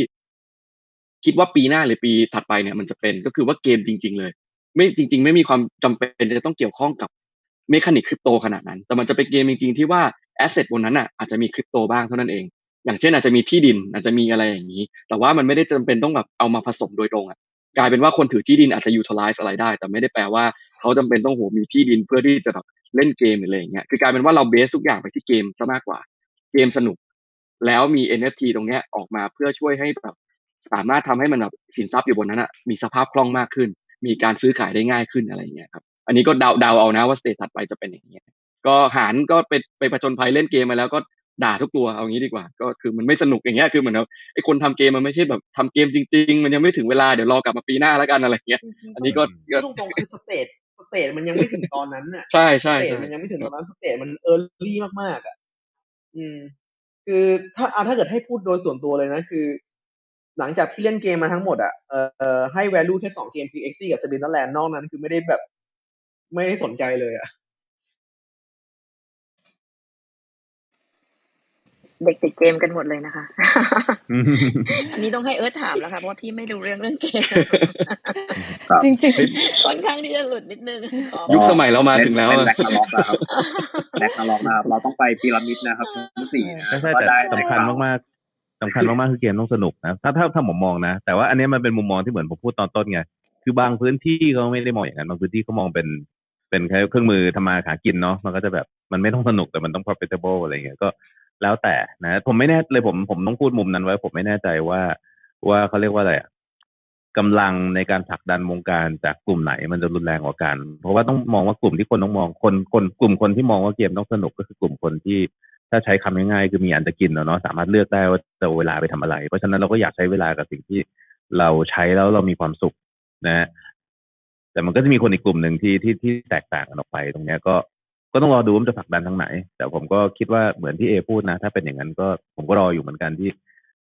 ขออะไรก็แบบให้มีเกมสนุกสนุกที่เราซิงเวลาไปกับมัน แล้วอย่างน้อยเนี่ยเราได้ได้บางสิ่งบางอย่างมา ไม่ต้องไม่ต้องได้กำไรอย่างได้เลย ใช่ไหมได้ได้แอสเซทที่ที่ที่เป็นของเรามาสักนิดนึงอะไรเงี้ยนะฮะสมัยเด็กๆ ผมจะชอบเล่นพวกเกม RPG บางทีเราเราใช้ไปเป็นร้อยชั่วโมงนะเกม แล้วจบแล้วเรารู้สึกว่าชีวิตเราว่างเปล่ามากเลย แล้วแบบ เออมันมันมันมันน่าจะปรับปรุงประสบการณ์ได้เนาะนะครับต้องต้องมีของที่น่าสนใจระลึกนิดนึงใช่ไหมแบบอย่างน้อยก็มีโทรฟี่ให้เราถือเออยุคหลังก็จะมีโทรฟี่ไงยุคก่อนนี่มีเพียงแค่ความทรงจำๆอืมครับลึกความทรงจำของอาจารย์ต่ำค่ะ จริง ๆ จะถามรู้แล้วว่าชอบเล่นเกมอะไรค่ะจริง ๆ พอดีในในสายเกมมันก็โอเค เราก็เข้ามาในในส่วนนี้แต่ถ้าถามย้อนกลับไปอย่างนี้ค่ะ เมื่อกี้คุณเอพูดในเชิงของ NFT assets เนี่ยจริง ๆ ในส่วนเนี้ยในใน NFT เนี่ยในในนิยามมันคืออะไร แล้วเออเราได้ยินเขาเอางานศิลปะมาขายนู่นนี่นั่น ในลักษณะการลงทุนใน NFT ซึ่งซึ่งมันมันก็ต่อเชื่อมมาเนาะจากโลกเหมือนเหมือนทางตัวเองเนี่ย เอ่อเราก็รู้จักเรื่องการเทรดและอะ D- เรากำลังข้ามมา DeFi แล้วเดี๋ยวจะเราจะข้ามมา NFT เออมันมัน step เนี้ยมันมันเป็นยังไง มันตลาดมันเป็นยังไง asset ที่มันอยู่ในเนี้ยนอกจากเกมแล้วมันมีอะไรอีกอะไรอย่างเงี้ยค่ะ อาจจะต้องเล่าให้ฟังหน่อยเผื่อว่าตรงนี้ก็มีมีน่าจะมีมือได้ใหม่ครับละค่ะ ได้ครับเชิญเลยครัค่ะจริงๆ NFT นี่คือฉีกฉีกไปอีกเลยแล้วกันคืออย่าอย่าอย่าพูดถึงเรื่องเทรดพูดพูดถึงเรื่องอะไรเลย เรามองว่า NFT เนี่ยคือย่อมาจาก non fungible token เนาะคือโทเค็นที่มันไม่ใช่แบบเหมือนแบบ แบบหนึ่งมันเป็นหนึ่งโทเค็นต่อหนึ่งชิ้นอะถ้าเรามองอย่างนั้นเหมือนของผลิตมาหนึ่งชิ้น เรามีโทเค็นที่บอกว่าเราเป็นเจ้าของของแบบก็เจ้าของกรรมสิทธิ์ละกันคือเราไม่ได้แต่เจ้าของมีชิ้นนั้นนะเอกลักษณ์ไม่ใช่ซ้ำแต่กันอ่าใช่ใช่แต่แต่เราเป็นเจ้าของกรรมสิทธิ์ตรงนั้น คือเวลาคนบอกงานศิลปะเนี่ยเวลาเราเห็นเนี่ยจริงๆอะไอ้ JPEG ไฟล์ไอ้รูปอะใครมันก็ไปก็ได้แหละ แต่เราเป็นเจ้าของกรรมสิทธิ์ของที่แบบมันลิงก์ไปกับรูปอะนั้นคืออันนี้อันนี้ไม่แน่ใจว่าแบบบางบางคนอาจจะงงไงว่าแบบเฮ้ยแบบแบบแล้วอย่างนี้มันจะมีความหมายยังไงใครก็กรอบรูปไปใช้ได้ จริงๆ แล้วคนส่วนมากที่มาซื้อ NFT อันนี้ผมบอกเลยเขาเขาอยากมีพาเป็น part of the story อะคืออมช่วงเนี้ยเป็นช่วงเปลี่ยนถ่ายแล้วกันเป็นช่วงที่อะไรคิดมา คนที่ซื้อไอ้พวกหินน่ะเป็นเป็นเป็นเป็นหลายหลายล้านอย่างเงี้ยคือเขาซื้อเพราะอะไรเพราะเขาอยากเป็นส่วนหนึ่งของประวัติศาสตร์ คือผมมองอย่างนี้นะ NFT เรื่องอาร์ตเรื่องอะไรมันถึงคิดขึ้นมาใช่ไหมแต่ว่าถามว่าใน NFT เองเนี่ยเดี๋ยวผมพูดกว้างๆก่อนแล้วก็มันมีอะไรบ้าง คือเรามองเลยก็ได้ว่าอย่างแรกจะเป็นพวก collectible collectible เนี่ยคืออย่างงานอาร์ตเนี่ยเป็นเป็นตัวอย่างที่ง่ายที่สุดสำหรับ collectible คือพวกแบบของเก็บสะสมอะ พวกนี้อาจจะเป็นแบบพวกแบบงานอาร์ตงานอาร์ตก็จะมีพวกเป็นอวตารอย่างเงี้ยพวกใส่อ่าอ่าคริปโตพังอย่างเงี้ยที่แบบเป็นเป็นอวตารแต่ละคนแล้วแต่ละคนจะหน้าตาไม่เหมือนกัน พวกบอเอฟหรืออะไรพวกเนี้ยก็จะเป็นอวตารหมดใช่ไหมจะมีกลุ่มนั้น แล้วก็จะมีกลุ่มกลุ่มพวกงานอาร์ตเลยคือเขียนเขียนตอนหนึ่งชิ้นหนึ่งอันไปเลยใช่ไหมครับหนึ่งชิ้นหนึ่งอันในตรงนี้ก็หมายความว่าเขาอาจจะลงมือวาดอะไรจริงๆแล้วเอาขึ้นไป แล้วก็อ่าล็อกกับ NFT ตรงนั้น แล้วก็บอกว่าคนถือ NFT ตรงเนี้ยคือเจ้าของงาน art มันมีถึงแม้กระทั่งว่าถ้าเกิดเราถือ NFT นั้นเนี่ย เราสามารถใช้สิทธิ์ในการให้เขาส่งปริ้นงาน art อันเนี้ยออกมาได้ แล้วถ้าเกิดมีคนเคลมตรงนี้แล้วอะมันมันก็จะเอาไปขึ้นเว็บไซต์ว่ามีคนเคลมงาน art ชิ้นนี้ละต่อให้เราส่ง NFT อันนี้ต่อให้อีกคนน่ะเราจะได้แค่รูปเฉยๆแล้วแต่เราจะไม่ได้ของจริงละอะไรอย่างเงี้ยหรือก็มีแม้กระทั่งว่าพอเราได้ NFT เราต้องเลือกว่าเราจะถือ NFT หรือเราจะเอาเอาของจริง ถ้าเราเอาของจริงเราต้อง burn NFT ทิ้งหรือว่าเราเราแต่ถ้าเกิดเราจะถือ NFT เนี่ยเขาจะเบิร์นของจริงทิ้งอย่างเงี้ยมันก็จะมันจะมีอะไรพวกนี้เหมือนกันใช่ไหมก็คืออันเนี้ยในฝั่งของ collectible คือคนก็พยายามจะ สร้างมูลค่าแล้วกันว่าเฮ้ยอันเนี้ยเป็นเป็นอะไรที่คนเก็บสะสมหรือเห็นมูลค่ามันระยะยาว บางคนก็เอามาใช้เป็น identity ตัวเองมาตกแต่งต่อไปเรามีโลกใน Metaverse ใน Virtual World อย่างเงี้ยเราก็สามารถเอาอันเนี้ยไปวางได้ เพราะว่ามันมันมันอย่างที่ผมบอกครับเวลาที่เราก๊อปรูปเราก๊อปไปวางที่ไหนก็ได้ แต่ถ้าเราเข้าไปใน Virtual World เนี่ยแล้วเขามีเรียกว่าเขาให้เฉพาะคนที่มี NFT สามารถ display รูปได้ กลายเป็นคราวนี้เราโชว์ได้แล้วว่าเฮ้ยเราเป็นเจ้าของจริงนะ ไม่ได้ก๊อปรูปมาจากไหน เพราะเราต้องมี NFT อันนั้นจริง ๆ ถึงสามารถโชว์ได้ใช่ไหมมันก็จะมี moment ตรงนั้นอยู่ อันนี้ก็บางคนก็รอใน moment นั้นประมาณว่า จริงๆ มันพอมีนะสร้าง virtual gallery ของตัวเองอะเอาเอา NFT ไปวางอ่าจริง ๆ พวก frame งาน art อะพวกแบบกรอบรูปอะครับเดี๋ยวนี้มีแล้วนะผมจำชื่อยี่ห้อไม่ได้ คือมันต้องมี NFT จริง ๆ ปกติอะคือเราเอาภาพอะไรขึ้นไปก็ได้เนอะนึกภาพซื้อ Samsung Frame หรืออะไรอย่างเงี้ยแต่ว่ามันจะมีไอ้ frame ที่แบบต้องเป็น NFT จริง ๆ มันถึงจะ display ได้ มันก็จะมี angle นี้อยู่เหมือนกันประมาณว่าพิสูจน์ไงว่าเฮ้ย ของจริงนะเว้ยมันไม่ใช่ไปก๊อปรูปใครเข้ามาอะไรเงี้ยมันก็มันก็แล้วแต่ความพอใจคนนะอันนี้คือส่วนหนึ่งเป็นพวก collectible อีกส่วนหนึ่งอะคือจะเป็น NFT asset ของพวกเกมซะส่วนใหญ่ของพวกเกมอันเนี้ยก็จะแบ่งไปอีก อาจจะเป็นพวก item ในเกม อาจจะเป็นพวกที่ดิน ที่ดินนั้นก็จะฮิตหน่อยประมาณว่าอย่างพวก Sandbox พวกที่ดินบน Axie Land อะไรอย่างเงี้ยซึ่งตรงเนี้ยต้องบอกว่าคนอะ expect ว่าเหมือนกับเป็นที่ดินจริงๆอะครับเหมือนเราซื้อที่ดินตรงทองหล่อก่อนที่มันจะเป็นทองหล่อ ใช่ไหมเหมือนกับเราเรารู้ว่าเราเราไม่รู้เราซื้อไปทำอะไรอะแต่เราซื้อไปก่อนเพราะว่าต่อไปเนี่ยอาจจะมี traffic ไปตรงนั้นได้จะมีคนไปใช้จะมีคนอ่าอ่าต้องการซื้อต่อจากเราใช่ไหมครับอันนี้ก็เป็น speculation ใช่ไหมก็จะมีนักลงทุนประเภทนี้ กับพวก NFT ในเกมก็จะเป็นอีกแบบหนึ่งอาจจะสร้างรายได้ได้เลย โดยการเอาไปเล่น อันนี้ก็แล้วแล้วแล้วแต่มุมมอง แต่อันนี้คือเป็น space เรื่อง NFT ส่วนใหญ่ครับที่เป็นมีอีกประเภทหนึ่งอีกไอ้พวกแฟนโทเก้นที่ล่าสุด Binance เพิ่งลอนออกไป ก็ก็มีเหมือนกัน หรือว่าพวกพวกที่แบบคล้ายๆ กับว่าเป็นเหรียญของแบบสโมสรฟุตบอลเป็นเหรียญของอ่าอ่าศิลปินหรืออะไรเงี้ยซึ่งสิทธิ์ของการใช้เหรียญอันนี้ก็ขึ้นอยู่กับเขากำหนด แต่ว่ามันก็จะเป็นอีกประเภทหนึ่งไปอีกเหมือนกันครับ คือต้องต้องต้องบอกว่ามันหลากหลายมากแล้วกันอ่า use case ของ NFT เนี่ยมันเกิดได้เพราะว่าด้วยไอเดียง่าย ๆ เลยว่าเราสามารถโอนถ่ายกรรมสิทธิ์ตรงเนี้ยไปให้หลาย ๆ คนได้และสามารถซื้อขายกันได้ง่ายๆแค่นั้นเอง แต่ว่าไอ้ potential ของมันผมว่ามัน มันเยอะมากแหละ แค่ว่าเราต้องรอแอปพลิเคชันเนาะรอรอให้มันถึงจุดที่แบบแบบคนทั่วไปเข้าถึงง่าย แล้วก็ได้รับการยอมรับมากกว่านี่ไม่รู้ยาวไหมว่าแปลแปลว่าตลาดมันดีจะค่ะโตได้อีกอืมเยอะใช่ไหมคะใครมีอะไรเสริมอืมเพิ่มเติมได้นะคะ เพราะว่าตลาดคือนี้ตดูเหลามืดอนเออผมค่ะผมคุณผมแม่บอกอย่างนี้ดีกว่าว่าตลาดโตอีกเยอะในแง่ที่ว่า creator เข้ามาเยอะแน่นอน คือคนก็สนใจเข้ามาสร้างรายได้เยอะแน่นอนใช่ไหมครับ คนซื้อก็มีเยอะแน่นอนคนที่ชอบสะสม art ชอบสะสมอะไร แต่ผมจะบอกว่าตลาดเนี้ยอันตรายกว่าตลาดอื่น ตรงที่ว่ามันไม่ได้มีกระดานเทรดที่มัน liquid อะอ่าที่แบบนั่นแหละสมมติเราไม่อยากจะได้บิตคอยน์แล้วเรากดขายอะคือมันจะไม่ใช่อย่างนั้น ในที่เนี้ยเขาจะเรียกกันว่าเป็นอืม for price หรืออะไรอย่างงี้คือราคาสุดท้ายที่คนยอมซื้อไอเนี่ยใช่ไหมซึ่งแปลว่าของเราจะขายไม่ได้เลยก็ได้คล้ายๆกับเราไปซื้องานอาร์ตนะครับมันมีมูลค่าในตัวเราจะโม้ได้ว่าเราซื้อมาเท่าไหร่ แต่ไม่ได้แปลว่าคนจะซื้อต่อเท่านั้น จริงๆ สิ่งที่ใกล้เคียงที่สุดอาจจะเป็นพวกของแบรนด์เนมมากกว่าครับนาฬิกากระเป๋าอะไรอย่างเงี้ยว่าใกล้เคียงที่สุด เพราะว่าเราจะบอกค่ะว่าของเนี้ยมันมีมูลค่าตลาดอยู่เพราะถ้าเราเอาไปตั้งขายอะประมาณนี้แหละ คนมันซื้อต่อแหละ แต่ว่าจริง ๆ แล้วถามว่า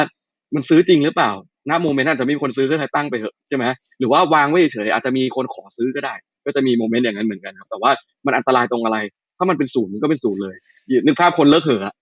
แบบเลิกเลิกเล่นรูปรูปกลุ่มนี้ไปแล้วอะเขาก็จะไม่มีใครซื้ออีกแล้วเพราะไม่มีใครเล่นใช่ไหมครับ แล้วถ้าเกิดเป็นอย่างนั้นปั๊บตอนแรกอะโหอาจจะปั่นราคาเป็นล้านเลยก็ได้ใช่ไหมครับเพราะว่าตอนนั้นค่ะดีมานมันสูงคนมันฮิตกันอยู่ แต่วันหนึ่งคนบอกรูปนี้น่าเบื่อละแบบประมาณว่าอ่าหมายถึงใช่รูปรูปหน้าตารูปอวตารอย่างเงี้ยน่าเบื่อละอ่าฮะไม่เอาละเขาย้ายไปเล่นอย่างอื่นกันไอ้นี่อาจจะเป็นสูตรก็ได้นะเพราะไม่มีคนซื้อไงเราตั้งถูกๆก็ไม่มีคนเอาอย่างเงี้ยอันเนี้ยก็คือความเสี่ยงมันมันจะไม่ใช่การเทรดละมันจะเป็นมันไม่ใช่มันมันเป็เรีนยกว่ามันไม่ใช่การ collectible มั้ยใช่เป็นใช่ของสะสมเนอะครับใช่ไหม คะใช่อืมความ liquidity ของมันนี่ต่างกันเยอะมากครับ ก็คืออันตรายแล้วกัน ผมบอกเลยถ้าไม่ชอบจริงแล้วเอาเงินไปทิ้งไม่ได้อะอย่าไปยุ่ง คืออย่างผมก็ซื้อนะ แต่คือผมรู้ไงซื้อไปผมไม่ได้คาดหวังว่าจะไปขายต่อ คือคือเหมือนกับว่าซื้อไปเล่นๆน่ะเออถ้าต่อไปราคาขึ้นมันก็ดี แต่ว่าแบบหมายถึงว่าเราเราทำใจอยู่แล้วไงว่า อันนี้คือเป็นศูนย์นะก็ซื้อซื้อไปเออต้องต้องต้องมี mindset ชัดเจนนะครับอืมเห็นค่ะภาพเป็นของเก็บสะสมนั่นเองสำหรับ คนรวยในอนาคตอะไรอย่างนี้ใช่ไหมจริงๆความัมนจะเสี่มียง value มากขึ้นก็ได้นะมีมีอย่างอื่นอีกไหมมีอย่างอื่นอีกไหมอย่างอย่างคุณหารเองอาจารย์ปริยาเองคิดว่าในตลาดเนี้ยเออในเชิงของแพลตฟอร์ม หรืออะไรต่างๆ หรือดีมานอะไรต่างๆนู่นนี่ไอภาพต่างๆ ที่เป็นลิขสิทธิ์นู่นนี่เราเจอของปลอมไหมอะไรไหมเนี่ยความเสี่ยงมันมันมีอะไรอีกไหมอันนี้คือถามแทนนะเพราะว่ามันก็มีนะคือเออพค่ะเป็นพอเป็นในโลกเนี้ยการที่เหมือนกับว่าละเมิดลิขสิทธิ์มันก็ไม่ใช่ เรื่องที่เหมือนกับว่าเกิดขึ้นไม่ได้ สมมติว่ามีคนศิลปินตั้งงานอาร์ตขึ้นมาสักงานหนึ่งแล้วก็โดนก๊อปงานแล้วก็ไปมิน NFT แล้วก็ขายกันนะฮะแต่ว่าจริง ๆ มันก็เป็นการหลอกลวงในระยะยาวมันก็ทำไม่ได้พอเหมือนกับว่าการจับมันได้หรือว่า จริงๆที่ตลกก็คือการแฮ็ก NFT มากกว่า เพราะว่า NFT ที่ถูกแฮ็กเนี่ยมันเหมือนกับงานศิลปะที่ถูกขโมยแล้วเหมือนกับว่าแบบขโมยแบบใครได้ไป มันก็รู้กันหมดว่าแบบอันนี้เป็นของโจรอันนั้นเป็นสิ่งที่ตลกมากกว่านะฮะ แล้วก็ถ้าเกิดในแง่อื่น ๆ อีกเหรอ เออมันจะมีเรื่องราวที่บอกว่า เออ NFT เนี่ยถูกใช้ในการฟอกเงิน ซึ่งผมก็คิดว่ามีความเป็นไปได้นะ ผมก็คิดว่ามีความเป็นไปได้ เพราะว่า เอ่อตลาดงานศิลปะก็เคยถูกใช้ในงานฟอกเงิน การฟอกเงิน แล้วพอเหมือนกับว่า พอมันกลายเป็นเป็นดิจิตอลมันก็ไม่ใช่เรื่องแปลกที่เหมือนกับว่ามันจะเกิดขึ้นนะฮะ แต่ยังไงผมก็ยังชอบตลาดตรงนี้มากกว่า ถึงแม้ว่า NFT ผมจะเคยแค่ซื้อแค่ชิ้นสองชิ้นก็ตามนะฮะแล้วก็ซื้อพอชอบไม่ได้หวังจะแบบลงทุนเก็งกำไรหรือว่าไปฟิปอะไรก็ตามนะฮะคือมันเป็นมันเป็นโอกาสของตลาดศิลปะ คือตลาดศิลปะ ถ้าเกิดเราลองคิดดูถ้าเกิดเราซื้องานศิลปะได้แบบทั้งโลกมันคือตลาดใหม่แบบชัดๆที่ไม่เคยเกิดขึ้นมาก่อนจากเดิมทีที่เราต้องมาแบบวาดรูปอันนึงแล้วก็กว่าจะขาย แล้วรูปนั้นก็ เอ่อจะเอาไปโชว์ในดิจิทัลก็เสี่ยงต่อการถูกปลอมแปลงด้วยไม่สามารถถูกพิสูจน์ได้ว่าอะผมเป็นเจ้าของจริง แต่ถ้าเกิดเป็น NFT มันพิสูจน์ได้ คือการความรู้สึกของการที่ได้เป็นเจ้าของมันเป็นความรู้สึกทางอิโมชันของคน ที่การ exposure ที่จริง ๆ แล้วอย่างที่เอบอกคือมันวัดมูลค่าระยะมันคือความชอบส่วบุคคล แต่ว่าดีมานของความต้องการของคนที่จะต้องการแสดงตัวตนว่าตัวตนของเราเป็นอย่างไรอะ มันก็มีเยอะอยู่เหมือนกันนะฮะอันนี้พูดเล่นๆแล้วกันว่าแบบเนี่ยอย่างอย่างผมใช้เป็นโปรไฟล์อย่างเงี้ยสมมติอยู่ใน Telegram อย่างเงี้ยแล้วผมมีสังคมแบบไอ้พวก OG คริปโตอย่างเงี้ยคือจะให้ผมไปใช้โปรไฟล์หน้าตาของปกติมันไม่ได้คือมันมันเป็นสังคมที่แบบเฮ้ยเราต้องมีหน้าตาแบบ NFT อวตารเข้าใจใช่ป่ะเหมือนแบบเพื่อเพื่อเข้าสังคมให้ได้อะเราก็ต้องอะอะเราต้องมีสักตัวว่าก็ต้องไปนั่งเลือกตัวอะไรถูก ถูกใจเราใช่ไหมเรากดซื้อปั๊บแล้วก็มีแล้วเราก็ละอายใจถ้าเกิดเราแค่ไปก๊อปรูปเข้ามาถูกไหมเราก็ต้องซื้อสิ่งใช่ไหมครับมันมันก็จะเป็นอะไรพวกนี้แหละที่แบบเป็นเป็นเป็นมูลค่าทางทั้งจิตใจและการเข้าสังคมอะไรอย่างเงี้ยผมว่ามันมันก็เป็น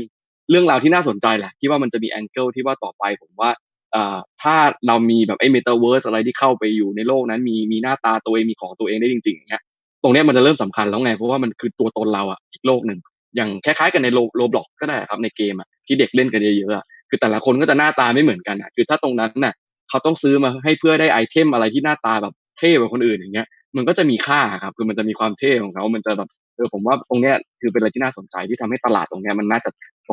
โตไปได้มาก อืมผม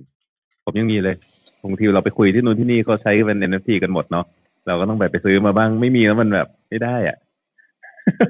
เข้าสังคมใช่ไหมคะอาจารย์เออนั่นคือคือต้องเข้าสัคืงคอมอันเนี้ยคือคือสิ่งหนึ่งที่ผมได้ได้ได้ได้ความเข้าใจผิดๆมาเยอะเหมือนกัน ก็คือว่าจะมี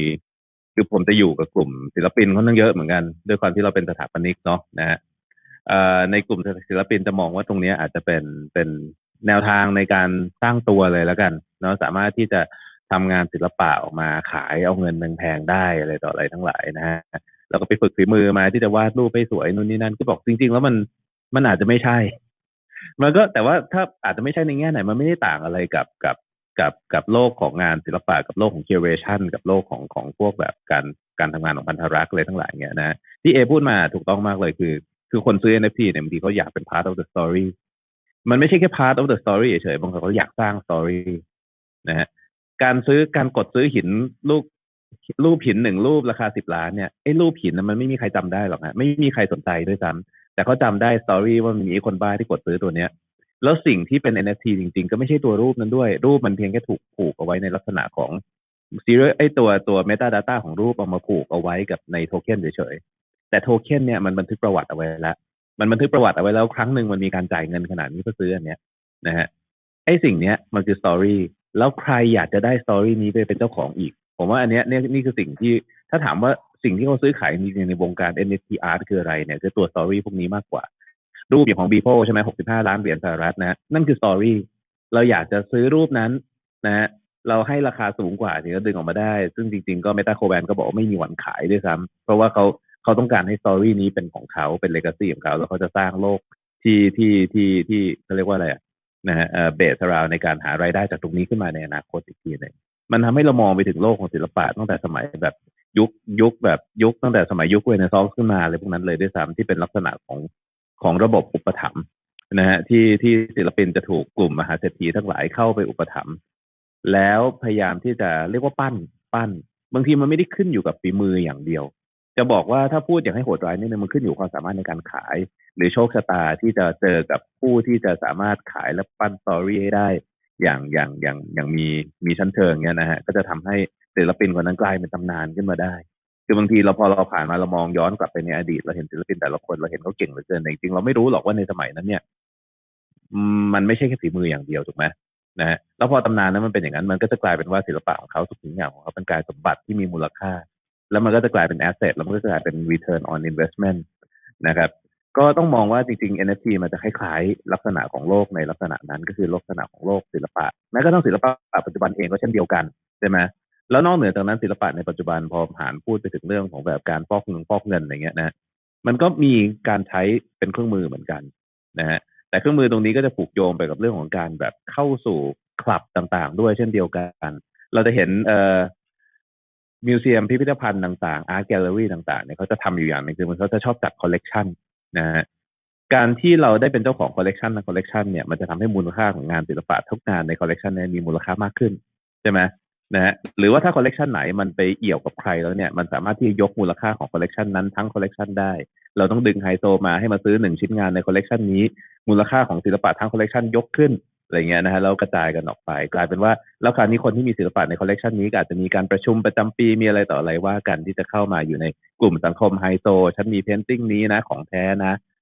เหมือนกันเลยนะฮะเราก็เห็นโลก NFT art ก็คือเกิดการทำงานแบบเฮ้ยไม่ใช่งานชิ้นเดียวๆแล้วใช่ไหมก็จะมีการพัฒนางานเป็นคอลเลกชันเหมือนกันนะฮะแล้วคุณก็ต้องแบบมีเท่านั้นเท่านี้อะไรต่ออะไรอย่างนี้นะครับ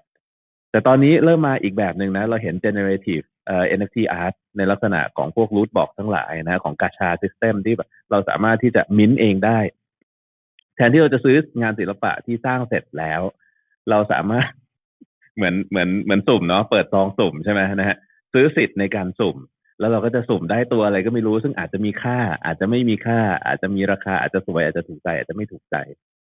ก็น่าสนใจดีก็ทำให้แบบว่าเออมันพวกนี้อาจจะเข้าถึงง่ายเพราะว่าซองสุ่มพวกนี้ปกติมักจะมีราคาที่ค่อนข้างต่ำนะแล้วคนก็สามารถไปมิ้นมา แล้วมันเหมือนมันแจ็คพอตเนาะกลายเป็นว่ามันควบไปสู่แบบวงการอื่นๆอีกนะฮะคนก็จะเข้ามาคราวนี้เหมือนเล่นหวยละ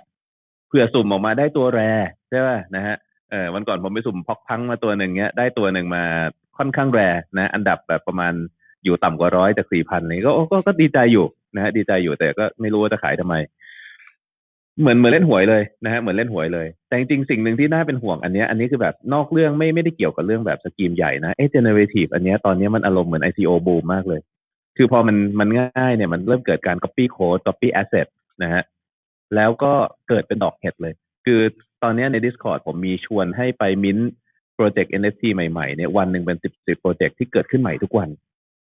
แล้วมันจะมีราคาเหลืออะไร เราก็ไม่มีทางรู้เหมือนกันใช่ไหมนะฮะก็ก็แต่ว่าทั้งหมดทั้งมวลเนี่ยคือแบบเฮ้ยคุณก็ถ้าอยากจะเข้าใจคืออะไรมันก็ต้องอยู่ในสเปซแหละนะลงทุนก็ได้หรือว่าแค่เข้ามาพูดคุยก็ได้อะไรเงี้ยก็ก็สนุกสนานดีเหมือนกันนะครับ มีหลายอย่างที่ทั้งเห็นด้วยทั้งไม่เห็นด้วย เอ่อแต่ก็นั่นแหละครับเสริมไป ตลาดนี้ต้องแบบเออต้องอาศัยเรื่องการศึกษาความเอาเขาเรียกว่าศึกษาหาความรู้เนาะทำความมัเข้านใจมันไม่เชิงใหญ่เป็นความรู้แบบนั่งอ่านตำราแล้วจะใช่รู้ด้วยเนาะอืมมันเป็นสิ่งที่เราจะถูกจะเริ่มเข้าไปสร้างจอยเซนส์ด้วยการคลุกคลีอยู่อะไรอย่างนี้มากกว่าแต่จริงๆจริงๆผมอยากจะบอกว่าแบบคือถ้าเกิดไม่ไม่ชอบงานอาร์ตหรือว่าไม่สนใจจะมีตัวไอ้พวกเนี้ยคืออย่ามองเป็นการลงทุนเลยครับ คืออย่าเข้ามาเลย คือมันมันมันหมายถึงว่าคือคือต้องต้องบอกว่าคนที่เขาเล่นงานอาร์ตอะอย่างอย่างเอาจริงๆชีวิตจริงอะไม่ต้องเอา NFT ก็ได้ ถ้าเกิดเราไม่ได้ไปไปไปมานั่งซื้ออะไรมาตกแต่งอะไรอย่างเงี้ยหรือว่าเราไม่ได้แบบแบบเหมือนกับคือไม่ใช่สายเนี้ยชอบเนาะใช่ มันมันต้องชอบอะไม่ไม่งั้นเข้ามาผมมองว่าไม่ใช่ว่าเห็นคนอื่นเขาลงทุนแล้วมันดูได้เยอะอะคือคนพวกเนี้ยเขามีความชอบตอนแรกเขาก็ไม่ได้ expect หรอกว่าเขาจะรวย คือมันก็แค่ว่าเขาเขาก็แค่ซื้อก่อนใช่ไหมครับ แล้วกระแสมันมา แล้วอย่างที่อืมพี่ตั้มบอกนั่นแหละคือสุดท้ายแล้วมันไม่ใช่ว่ามันไม่ใช่แค่ฝีมือการวาดมันคือ community คือมันมันคือว่าการที่เราสร้าง NFT ขึ้นมาครับส่วนมากไอ้ที่เขา success อะเขามี community network ที่ใหญ่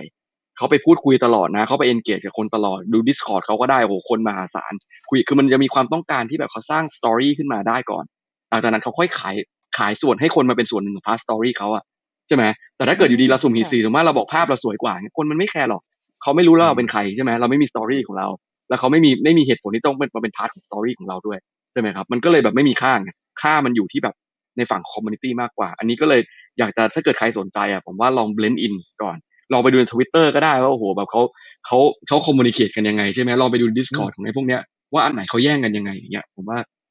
แบบสนุกครับสนุกแต่แต่ดีค่ะเขาเรียกว่าอะไรอะเออน่าสนใจน่าสนใจ อ่าค่ะ แต่อะไรคะเขาอาเรียจากรย์ว่าต้องต้องต้องต้องสร้างต้องสร้างชั้นเชิงและเกราะกำบังทางจิตใจที่เข้มแข็งพอสมควรต้องมีเกราะอมมูนิตี้พวกนี้เนี่ยค่ะ community นี้ build กันแรงมากฮะอ่าอืม บิวบิวแรงมากคือบางทีเราจะแบบขณะที่เราอยู่ใน community หนึ่งเนี่ยเราจะรู้สึกว่าแบบคือแบบมันเป็นการตัดสินใจที่ดีที่สุดในชีวิตแน่ๆการซื้อ NFT อันนี้อะไรเงี้ยนะแล้วทุกคนก็จะแบบ affirmative ใช่ไหมconfirm กันและกันแบบเฮ้ย you เจ๋งมากเลยนะ เราชอบงานที่ you ซื้อมากอย่างนู้นอย่างนี้คือแบบ โอ้โหนะฮะตกกะใจเดินออกมา แล้วพอเราพอเราปิดห้อง Discord นั้นนะ เราก็จะนั่งงงๆกับตัวเองว่าเฮ้ยเมื่อกี้ทำอะไรลงไปวะซื้อไปได้ไงเหมือนโดนป้ายยาอย่างนี้ใช่ไหมใช่ครับใช่ครับจริงๆจริงๆแล้วแล้วแล้วซึ่งตรงนี้แหละทำให้เขาขายได้ไงคือคือตรงนี้คือ key เลยแหละที่ที่มันปั่นให้เขาขายได้แต่ว่าแน่นอนอย่างที่ผมบอก ถ้าไม่ได้อินพวกนี้อย่ายุ่งเลยดีกว่าคือไปซื้อไปซื้อเหรียญบนบนบน exchange ปกติอะผมว่าทำกำไรได้ง่ายกว่าอืมขายได้ด้วยอืมอันเนี้ยอืมคือที่ที่บอกที่บอกว่าต้องมีเป็นภูความมิต้านทานรู้เลยนะนิดนึงคือบางทีเราเจอการปั่นขยะขึ้นมาเหมือนกันไงค่ะเพราะฉะนั้นคือแบบเฮ้ยมันต้องดูในที่สุดมันต้องดูดู ดูทั้ง community ให้ออกว่า community นี้ยั่งยืนหรือว่ามีแต่นักปั่นนึกออกไหมอืมค่ะอืมเยี่ยมเลย เยี่ยมเลยเป็นดีความรู้อีกมุมหนึ่งเลย นี่กำลังจะถามว่า ถ้าสมมุตินะอาจารย์พิริยะนะ รูปในโปรไฟล์ของ Clubhouse ไปขึ้น NFT จะมีเราจะสร้างคอมมูนิตี้ปั่นไหมแอบแซวค่ะแอบยากแซละวยากละแซวเล่นแอบนิดแซนึงวค่ะ โอเคเนี่ยอย่างก็อย่างข้างหลังข้างหลังหารนั่นนะฮะก็เก็บด้วยความรักใช่ไหมในที่สุดมันอ่าอาจจะมีราคาขึ้นอ่าก็ได้ใช่เราไม่รู้ใช่เนอะอ่าทีแคป TMK อ่าอันหนึงรอกันสองปีสามปีกว่าจะได้นะฮะในที่สุดมันก็ได้ราคาเหมือนกันแหละ แต่ว่าถามว่าเขาขายไหม มันพอใจแล้วที่ได้เป็นเจ้าของจบแล้วกำไรคือโบนัสมากกว่านะฮะค่ะโอก็เคปูพื้นกันมาในลักษณะของความรู้ในในโลกของคริปโตเนาะ ในในในเกือบทุก Product ที่มันเหมือนกับ เราพูดได้ไหมว่ามันอืมมันก็ค่อยๆ พัฒนาตัว Product แต่ละตัวกันขึ้นมา ซึ่งซึ่งมันก็จะได้เห็นวันนี้เหมือนสารบัญเลยฮะใช่ค่ะได้เห็นภาพจากกว้างศูนย์ไงนะครับจากศูนย์ใช่จากศูนย์ร้เพื่ออยให้แบบเออเปอร์เซ็นต์ให้เข้าเราอยากใช่จะโพสค่ะให้เห็นภาพนิดนึงอ่าใช่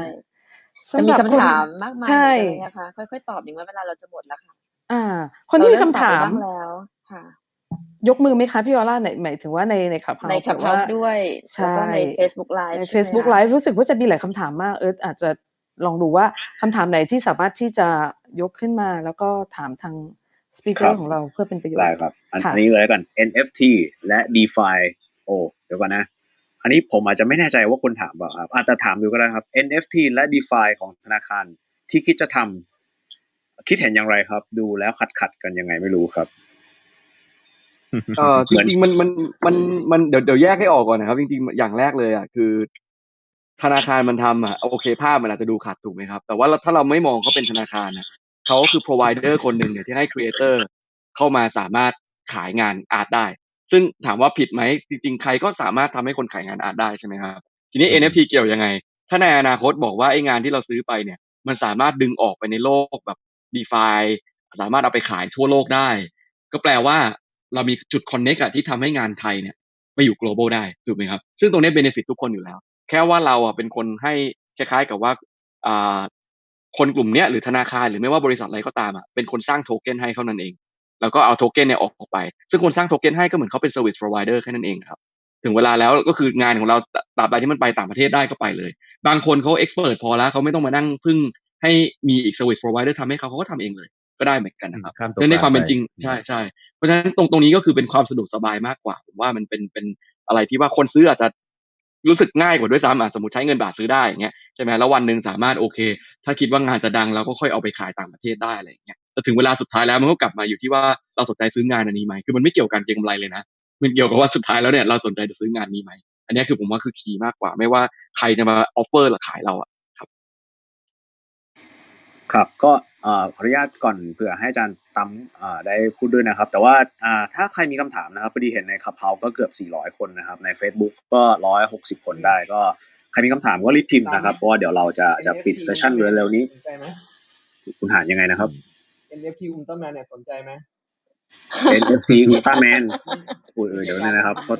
แป๊บหนึงนะครัขาบยของแล้วเว้ยเดี๋ขาวยเดี๋ขยวองแล้วเว้ยอ่าจ NFT ริงๆคเหรรัอบ ขายของนิดนึงค่ะนำอุลเสตร้าแมนอนะครับ ใครว่าใครงงในขับเฮานิดนึงครับ คุณหานจะโชว์ NFT น่าสนใจนะบนมือจริถืงอนะครับ แต่ว่าคุณหานใส่ไว้บนบล็อกเชนแล้วนะ ของเชนอะไรครับ อันนี้ของอีโคมิครับ อืมของค่ะถูกลิขสิทธิ์ค่ะอืมอ๋ออุลตร้าแมนด้วยอ๋อก็ฮะอ๋อมีลิขสิทธิ์นะซื้อมาก็ฟิตซื้อมาก็ฟรีไปสามเท่าแล้วฮะแต่ก็ไม่คิดจะขาย อืมครับคครับนจริงครับเนี่ยต้องอย่างนี้ครับ ต้องอย่างนี้ ซื้อมาไม่ได้ไม่ได้ต้องการขายนะคือเขาซื้อเพราะเขาชอบเองนะเก็บมากี่ครับตัวแล้วคะคุณหานเออสามตัวได้ฮะพอดีหลังโอ้ๆไม่ไม่ได้ตามอืมครับก็ส่วนเราต้องเริ่มกันบ้างละถ้าทางน่าสนคใจรับเนาะเนี่ยใครใครมีคำถามอะไรเป็นเอ่อก็รีบถามทางสปีกเกอร์เราได้เลยนะครับเผื่อตามจะอามีจารคำย์ถามตั้มมายกมือค่ะมาได้ครับใช่มาแฟนวันคนี้ลับไลอาจารย์ฟ์ตั้ครับมมาเยสอะปีกเกอร์ทุกท่านก็พร้อมตอบเสมอมีครับอยากฟังดีฟาขอเกรินนิดนึงเนาะ ก็อ๋อครับ ไม่แน่ใจว่าวันนี้เราจะต้องคุยกันยาวค่ะ ถ้าดีไฟ2.0ใช่ไหมคะ ทั้งคุณเอและคุณหานน่าอาจจะจะยาวต้องไปแบบใช่เซสครับชั่นไปถึงตีหนึ่งขอขอสงแปะสัยไว้ต้ก่องอนติดนะคะตามกันไม่ทีหลัผงมหรือเปล่าคผรับมหรือไงผมดีคผรับมแปะผมแปะไว้ให้แบบเออเฮ้ยไปศึกษากันคือผมไม่ใช่บอกว่าผมรู้แล้ว คือแปะแปะบอกจริเฉงๆยผมๆว่าแต่เออมานั่เฮ้งยฟังอันเหมืนี้อนกันน่าสนะนใจเนี่ย เพราะว่าแบบเฮ้ยอะไรอะ น่าสนใจเออเราก็เพิ่งได้ยินวันนี้วันแรกเลยนะฮะเห็นเห็นคุณนอร่าส่งมาบอกการพูดได้ไหมแล้วก็แบบคืออะไรวะครั อ๋อบอันนั้นใช่ไหมคะ โอเคดีฟายสองจุดศูนย์แอบนะครับงงนิดนึงสองสองจุดศูนย์นะคะอาจจะต้องแปะไว้จริงๆเพราะว่าจริงๆแล้วมันก็เป็นเรื่องล้ำจริงๆก็ไว้รอบหน้าเพราะว่าเราคงคุยกันยาวเดี๋ยวคืนนี้เราจะไม่ได้หลับได้นอนกันครับนะคะอือฮึคำถามถัดมาเลยค่ะอะไรนะคะ fix money จะ fix the world ยังไงครับ โอ้อ่านี่พี่ตามลุยครับ ครับตามเชิญค่ะ มันเป็นเรื่องมันเป็นเรื่องของ incentive มากกว่าฮะอันนี้อันนี้มันไม่ได้พูดถึงคือวันเนี้ยต้องบอกว่ารายการวันนี้เราไปคุยกันกว้างๆเนาะนะฮะว่าปกติผมจะไม่ได้ใช่พูดถึงเรื่องพวก NFT DeFi เลยผมถือว่าเวทีพวกนั้นเขาเยอะละเอ่อหน้าที่ของผมคือผมอยากจะให้เวทีกับ Bitcoin ซึ่งดูเหมือนจะไม่ค่อยมีใครให้เวทีกับมันเท่าไหร่นะฮะในรายการปกติผมเลยจะเน้นอยู่กับ Bitcoin แต่ว่า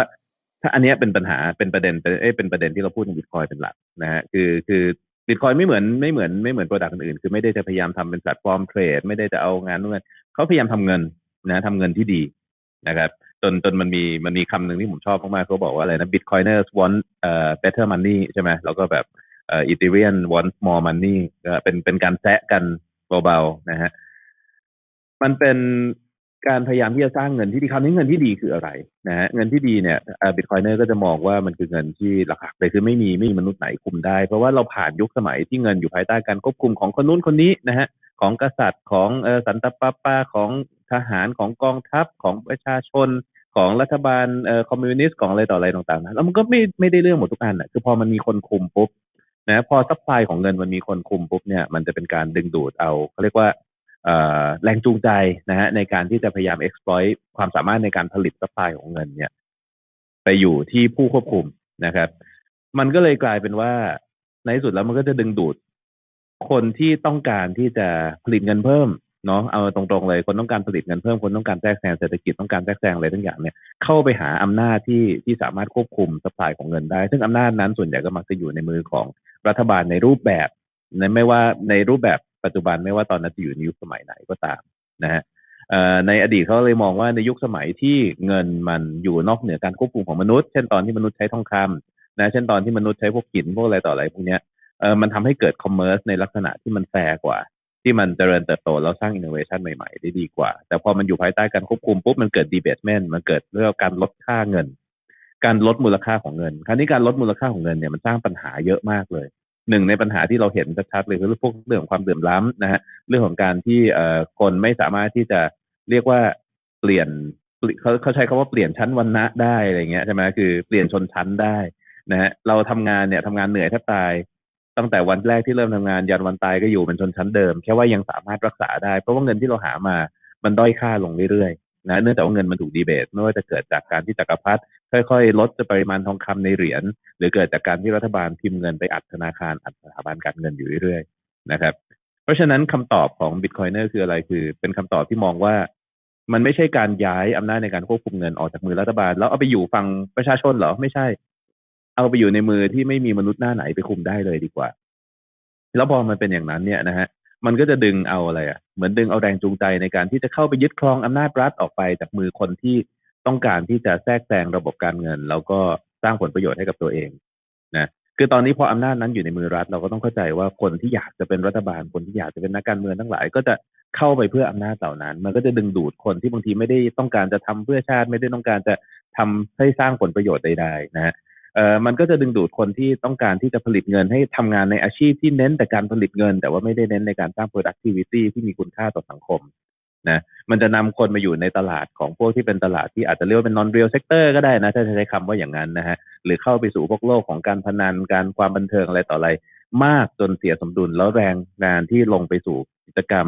ต่างๆ ที่สร้าง productivity ที่แท้จริงเนี่ยก็จะถูกทิ้งเอาไว้ข้างหลัง เราจะเห็นสภาพสังคมแบบที่เราเห็นอยู่ในปัจจุบันนี่คือว่าชาวบ้านชาวนาชนบทต่างๆนะฮะอยู่อย่างยากจน แล้วก็ถ้าอยากจะมีชีวิต อยากจะมีอนาคตต้องเข้าเมืองหลวงมา เพื่อที่จะมาแกมโบกับอะไรบางอย่างนะในโอกาสที่ อยู่ใกล้แหล่งผลิตเงินมากขึ้น อันนี้คือปัญหาของปัญหาพูดคร่าวๆแล้วกันมีพูดในน้ำพูดได้หลายชั่วโมงนะครับ ว่าถ้าเราเอาอำนาจนี้ออกไปจากศูนย์กลาง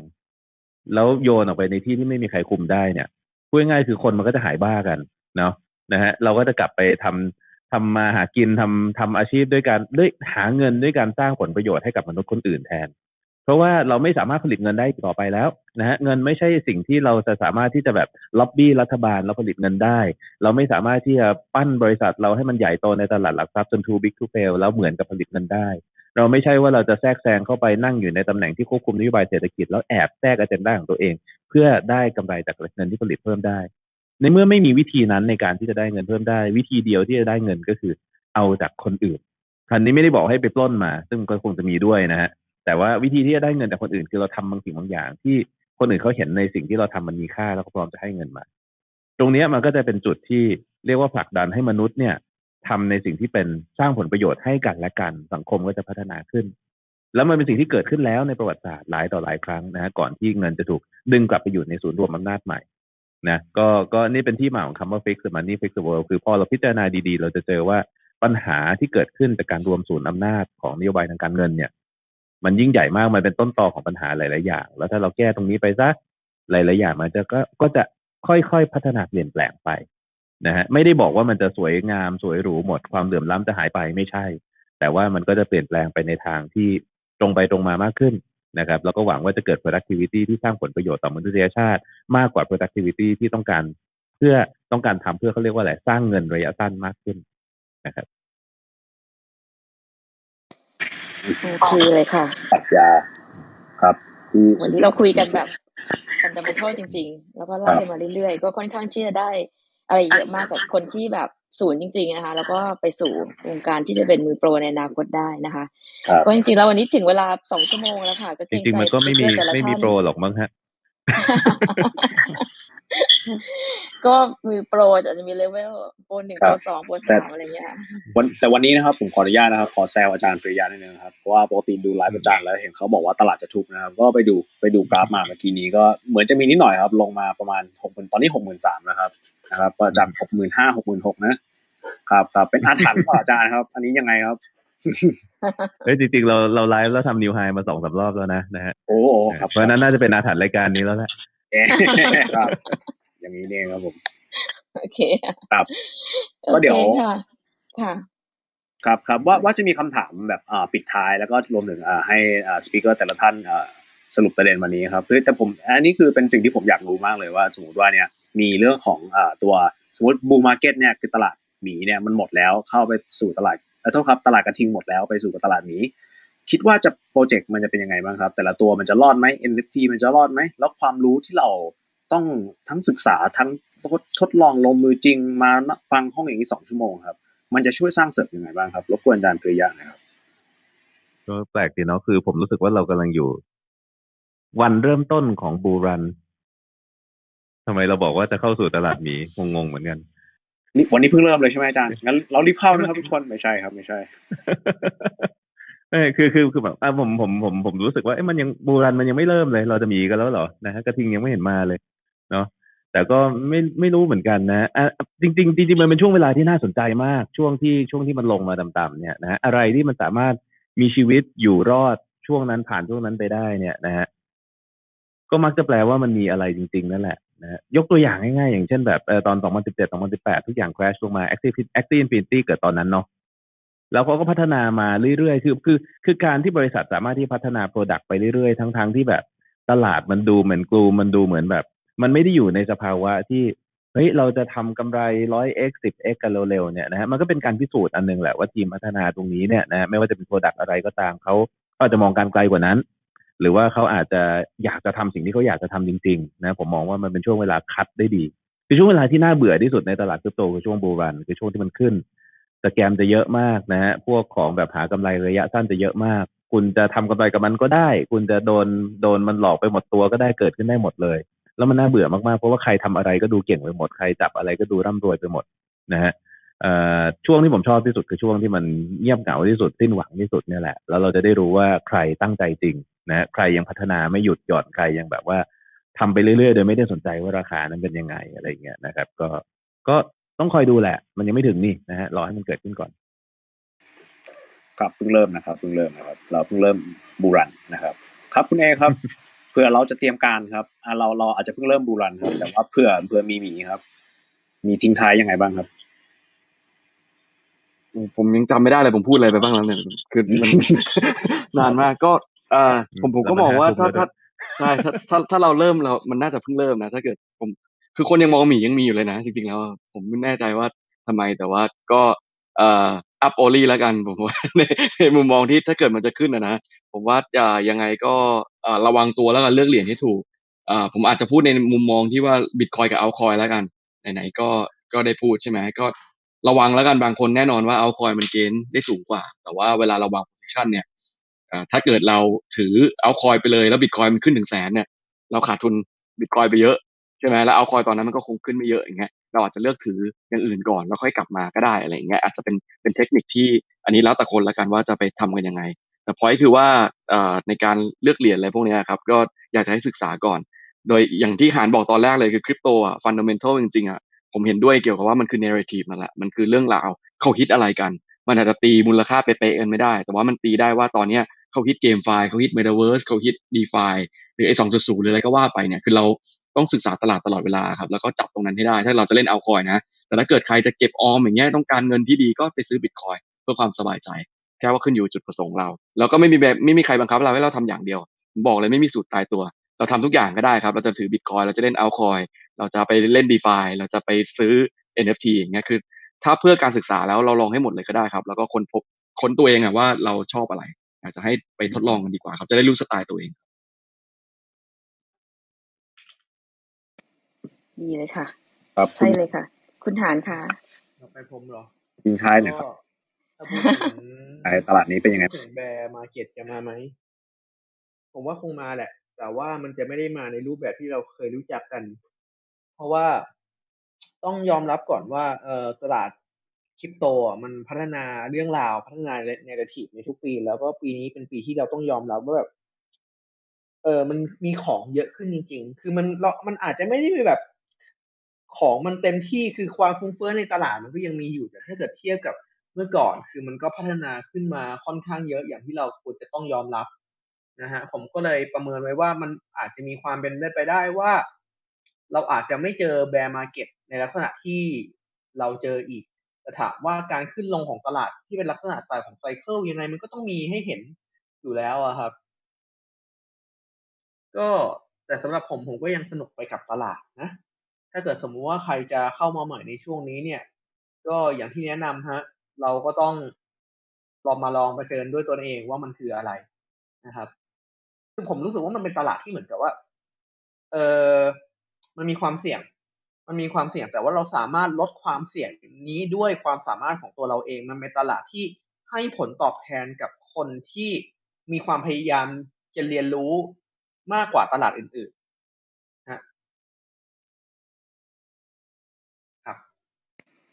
โอเคค่ะ ก็วันนี้เราก็คุยกันครบถ้วนยังไงเดี๋ยวต้องฝากติดตามหนังสือ Bitcoin Standard นะคะ ของคุณหานไว้ด้วยนะคะ อาจจะมีเซอร์ไพรส์นะคะ แล้วก็อาจจะมีการมาเล่นเกมแจกของรางวัลกันนะคะ ในวันที่เรามีคอร์สกันด้วยนะคะยังไงฝากไว้ด้วยนะคะ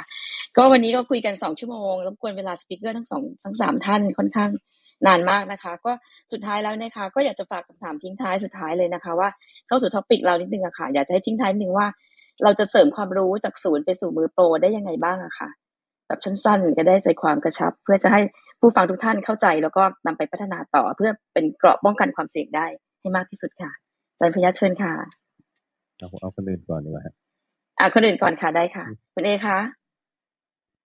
เออก็เอ่อติดตามตาม community ติดตามข่าวอะครับ ก็อ่านไม่ชัวร์อะไรก็ถาม ผมว่า community คริปโตเป็น community friendly มาก คือถ้าเกิดเอาผมกล้าพูดเลยนะไปคุยในหุ้นไปคุยอะไร มันไม่มี community แนวอย่างนี้ที่แบบ เออแบบแบบคุยได้ทุกหมดใช่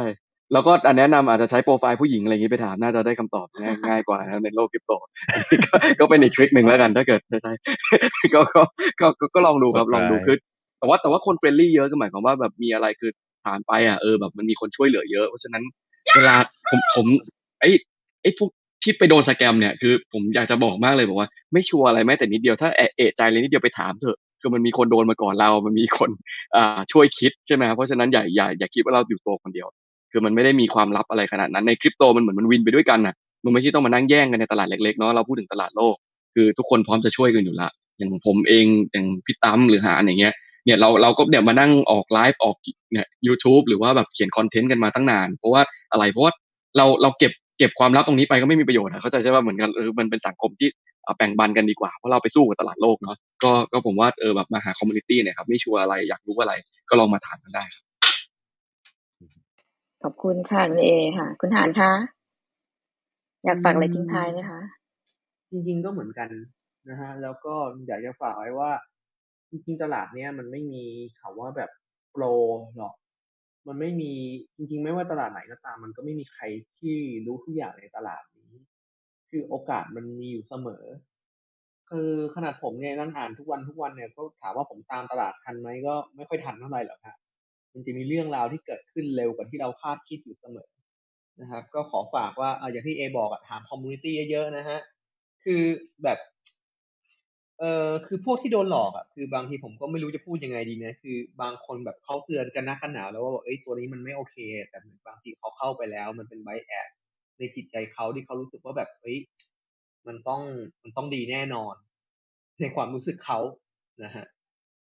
ก็ฝากไว้แค่นี้แล้วกัน ขอบคุณค่ะคุณหานขอบคุณมากค่ะอาจารย์คะถึงคิวอาจารย์แล้วค่ะ ครับผมก็เอ่อเชิญคำแนะนำดีๆ นะฮะสองคนก็ ผมก็เห็นตามนั้นเหมือนกันนะฮะก็คือว่าหลักๆเลย จริงๆ ชื่อเราบอกว่าจากศูนย์สู่มูโปรใช่ไหมนะฮะมันไม่มีหรอกครับโปรเอ่อทุกวันนี้ก็ยังเรียนรู้อะไรใหม่ๆ ตลอดเวลานะครับ ทุกวันนี้ก็ยังรู้สึกเหมือนเราแบบ ผมก็ยังต้องไปถามตามที่นู่นที่นี่นะ บางคนก็จะนึกว่าแบบเฮ้ยมีอะไรอาจารย์ตั้มมีคำตอบให้ตลอดถามว่าทำไมเราถึงตอบได้ก็เพราะว่าเราก็ต้องนั่งอ่านนั่งเรียนนั่งหัดนั่งทำเหมือนกันแล้วผมก็มีก็มีที่ที่ผมก็ต้องไปเป็นไปเป็นมือใหม่ ไปถามไปเป็นเด็กน้อยเหมือนกันนะฮะ เทคโนโลยีพัฒนาเร็วมากคือคือของเล่นใหม่มาเยอะมาก ถ้าเราอยากจะอัปเดตให้ทันอยู่ในตลาดนี้ อยากจะรู้อะไรเป็นอะไรในยุคสมัยไหนเนี่ย ก็การเข้าหา community ต่างๆ เป็นเป็นเป็นวิธีที่ดีนะครับ ไม่ว่าจะทางด้านอะไรก็ตามอย่างตอนนี้เลยเนี่ยคือแบบนี่ผมกำลังงมมากๆกับเรื่องของการพัฒนาพวกเอ่อแอปพลิเคชันต่างๆบน Lightning Network อะไรเงี้ยนะฮะก็ก็ก็ก็งมกับมันมาประมาณสองอาทิตย์แล้วก็เรียกว่าเปิดโลกเปิดหูเปิดตาได้ได้ได้พอสมควรเหมือนกันนะครับ นอกเหนือจากนั้น เรื่องของการลงทุนเป็นเรื่องที่ก็ต้องเตือนเอาไว้แหละนะฮะโลกนี้เนี่ยหลายคนเข้ามาเพราะหวังผลกำไร หวังรวยเร็วนะฮะผมชอบคำหนึ่งมากเลยที่เพื่อนผมชอบเพื่อนผมพูดมาคือแบบว่าอะไรนะ เป็นเอ่อเปิดเปิด position เปลี่ยนชนชั้นอะไรเงี้ยนะฮะคือไม่เปลี่ยนชนชั้นก็คือไม่ไม่ไม่อีลิทก็จันทานไปเลยเงี้ย ก็เออ อย่าทำอย่างนั้นเลยโอ้อย่าทำอย่างนั้นเลยนะฮะเออ ระวังระวังนิดนึงนะครับ อะไรที่มัน too good to be true มันก็จะ too good to be true นั่นแหละนะครับ แต่ว่าเราก็ปฏิเสธไม่ได้ว่าอย่างที่อย่างที่อย่างที่หานพูดผมชอบคำหนึ่งมากคือ community หรือว่าโลกโลกโลกทางด้าน cryptocurrency เป็นโลกที่ให้รางวัลคนที่พร้อมที่จะศึกษาจริง ๆ จังๆเนี่ยมากมากมากกว่าหลายๆ community มากกว่าหลาย ๆ วงการมากกว่าหลาย ๆ พื้นที่จริง ๆ นะแต่ว่าก็ไม่ได้แปลว่ามันจะได้มาง่าย ๆ แต่คุณต้องพร้อมที่จะ ไม่ว่าจะศึกษาหาความรู้เกี่ยวกับประสบการณ์ลองเล่นลองเจ็บเนี่ยนะฮะแต่ว่าถ้าเราไปทำอย่างนี้ที่อื่นเนี่ย บางทีมันไม่มีรีวอร์ดอะไรให้เรา มันมีแต่คนเหยียบย่ำซ้ำเติมเรานะฮะตรงนี้เนี่ยประสบการณ์ที่เราเก็บบางทีมันก็จะทำให้เกิดเป็นผลกำไรอะไรออกมาได้อีกเยอะแยะมากมาย และอย่างที่ว่าคือผู้คน friendly เยอะเพราะหลายคนก็ผ่านประสบการณ์แบบนั้นมาเหมือนกันมันใหม่สำหรับเราทุกคนนะฮะมันไม่ได้ใหม่สำหรับเราคนเดียวบางทีเราก็อยากจะแชร์ให้คนที่เดินตามหลังมาเออได้ได้ได้ได้ดูเรื่องได้เข้าใจหาเพื่อนคุยนั่นแหละไม่มีอะไร นะครับ ก็รูปโปรไฟล์ผู้หญิงคงช่วยได้มั้งต้องถามเอใช่ไหมย่าคะเลยอย่าเลย เราเราไม่ควรโดนมาแล้วเราไม่ควรเข้าหากันด้วยการโกหกล้อเล่นครับล้อเล่นครับล้อเล่นล้อเล่นแต่แต่แต่มันก็มีผลนะเออจะเข้าโรแมนต์แกมหรือเปล่าคะเข้าเรื่องเข้าเรื่องพอดี โอเคค่ะเอ้ยเดี๋ยวส่วนส่วนตัวผมจะแบบเช็คมากเลยนะ เวลาคุยกับใครนี่แบบบางทีต้องไปต้องไปไล่เช็คก่อน เป็นใครมาจากไหนเช็ค profile อะไรยังไงอ๋อออะไรเงี้ยนะฮะ ก็เออเพราะว่าบางทีเราก็ต้องระแวงเหมือนกันเออสิ่งหนึ่งที่แบบผมผมช่วยชีวิตผมมาเยอะมากเลยคือการที่เราต้องมี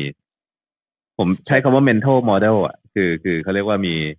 มีระเบียบขั้นตอนในการตัดสินใจอะไรหลาย ๆ อย่าง เนี่ยที่ที่เรียกว่าได้มาจากประสบการณ์นะเนาะนะฮะอย่างเช่น ไม่มั่นใจมีอะไรบางอย่างที่รู้สึกว่า something off ไม่มั่นใจนิดนึงนะฮะอย่าดันทุรังทำ หยุดแล้วก็ถอยออกมาอะไรเงี้ยโอนไม่ผ่านทำยังไงต้องถอยออกมา บางทีมันอาจจะโดนดักก็ได้โดนอะไรก็ได้ โดนมาแวร์ก็ได้อะไรอย่างงี้นะฮะเอ่อหรือบางคนดันทะลึ่งไปจ่ายค่าโอนอีเทเรียมแบบที่เขาคิดมาสามกว่าอีเทเรียมที่มันเป็นการแสดงว่า transaction error เนาะจ่ายจริง ๆ แล้วเฟลอีกก็เงินหายอีกคือแบบ คือมันมีหลายสิ่งหลายอย่างที่ถ้ามันดูไม่ชอบมาพากลดูไม่ใช่แล้วเอะใจนิดนึงเนี่ยนะฮะก็อยากจะบอกว่าให้หยุดก่อน อย่าอย่าดันทุรังแล้วที่สำคัญที่สุดอย่ารีบนะบางทีเราจะเจออีเมลใช่ไหมแบบ คุณต้องรีบทำอย่างนั้นภายในนี่โลกนี้ไม่ไม่ไม่ต้องรีบฮะมันพลาดได้แล้วแต่ว่าแต่ว่าความพลาดที่เกิดจากความรีบเนี่ย เป็นเป็นเขาเรียกว่าเป็นเป็นเหยื่ออันโอชะของของมิจฉาชีพเลยนะในโลกที่โอกาสเยอะนะฮะเอ่อเสรีภาพเยอะ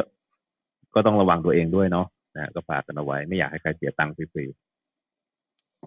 ดีมากๆเลยค่ะวันนี้ก็ ปรัชญาทุกอย่างในการวางแผนการลงทุน การมีความรู้ต่างๆ ก็ช่วยทำให้เราเอาไปพัฒนาตัวเอง แล้วก็มีการป้องกันความเสี่ยงได้ได้ดียิ่งขึ้นนะคะว่ายังไงวันนี้ขอบคุณมากๆเลยนะคะสำหรับทั้งสามท่านที่มาคุยกับเราวันนี้ก็ได้ความรู้จริง ๆ จากจากพื้นฐานจริงๆเพราะว่าหลายๆอย่างวันนี้ก็เพิ่งรู้ในเรื่องเช่นเรื่องการมีโปรไฟล์ผู้หญิงอะไรอย่างเงี้ยอย่างแซวคุณเอต่อก็ช่วยได้เหมือนกันอะไรอย่างเงี้ยค่ะ ก็หวังว่าอาจจะอ่าๆถ้าจะค่ะถ้าจะคุยกับคุณเอนะฮะ ก็ค่ะ ต้องอย่างนั้นใช่ไหมคะ โอเค ค่ะ ยังไงแล้วยังไงก็ฝากติดตามนะคะฟินชอคขับนะคะ ในขับเฮาส์ซูป้าแล้วก็ใน Facebook ด้วยนะคะ ในเพจของเรานะคะ ก็อย่างที่บอกไปว่าก็เรามีคอร์สที่เราใช้ความรู้นะคะ ก็อย่างที่เราได้รับทราบมาเรื่องของดีมานของแต่ละท่าน ก็พยายามจัดให้มันเหมาะสมที่สุดแล้วก็ได้ความรู้ที่สุดในการที่จะไปเกราะป้องกันอย่างที่อาจารย์ทั้งสามท่านได้บอกไปนะคะยังไงฝากติดตามในเพจเราจะมีอินโฟมชันมาอัปเดตเรื่อยๆนะคะว่า จะมีอะไรต่อไปนะคะยังไงวันนี้ขอบคุณค่ะ ขออนุญาตปิดห้องนะคะ ขอบคุณทั้งสามท่านมากเลยนะคคะรับขอบคุณครับถ่ายรูปหมู่ก่อนไหมคคะรับลืมไปค่ะขอถ่ายรูปหมู่หนึ่งทีคุณเอิร์ธคะครับคุใช่ณเอิร์ธเสียงเราอะไรคะปมมือครับปมมือครับเพราะเราจบห้องแล้วครับอ๋อค่ะนะครับก็เดี๋ยวมีถ่ายรูปหมูหน่อยนะครับนะครับ อ่านทุกคนยิ้มนะครับหนึ่งสองครับถ่ายรูปนะครับหนึ่งสองครับขอเปลี่ยนมุมกล้องนิดนึงนะครับสักครู่นะครับ เปลี่ยนมุมหน่อยครับเพื่อแบบเราแบบสวยหล่อมันต่างกันเล็กน้อยนะครับ โอเค นะครับหนึ่งสองครับ โอเคครับ โอเคค่ะ ยังไงฝากติดตามนะคะ ในอ่า Facebook Live แล้วก็ใน YouTube แล้วก็ Spotify ด้วยนะคะ แล้วก็ Google แล้วก็ Apple ด้วยค่ะ Podcast นะคะวันนี้ขอปิดห้องนะคะ ขอบคุณค่ะ สวัสดีขอบค่ะคุณสวันะสดีคะ ขอบคุณสปิเกอร์ขอบคุณคนฟังนะคะ ขอบขอบคุคุณณทุกค่ะท่านมากๆค่ะ สวัสขอบดีคุณค่ะค่ะ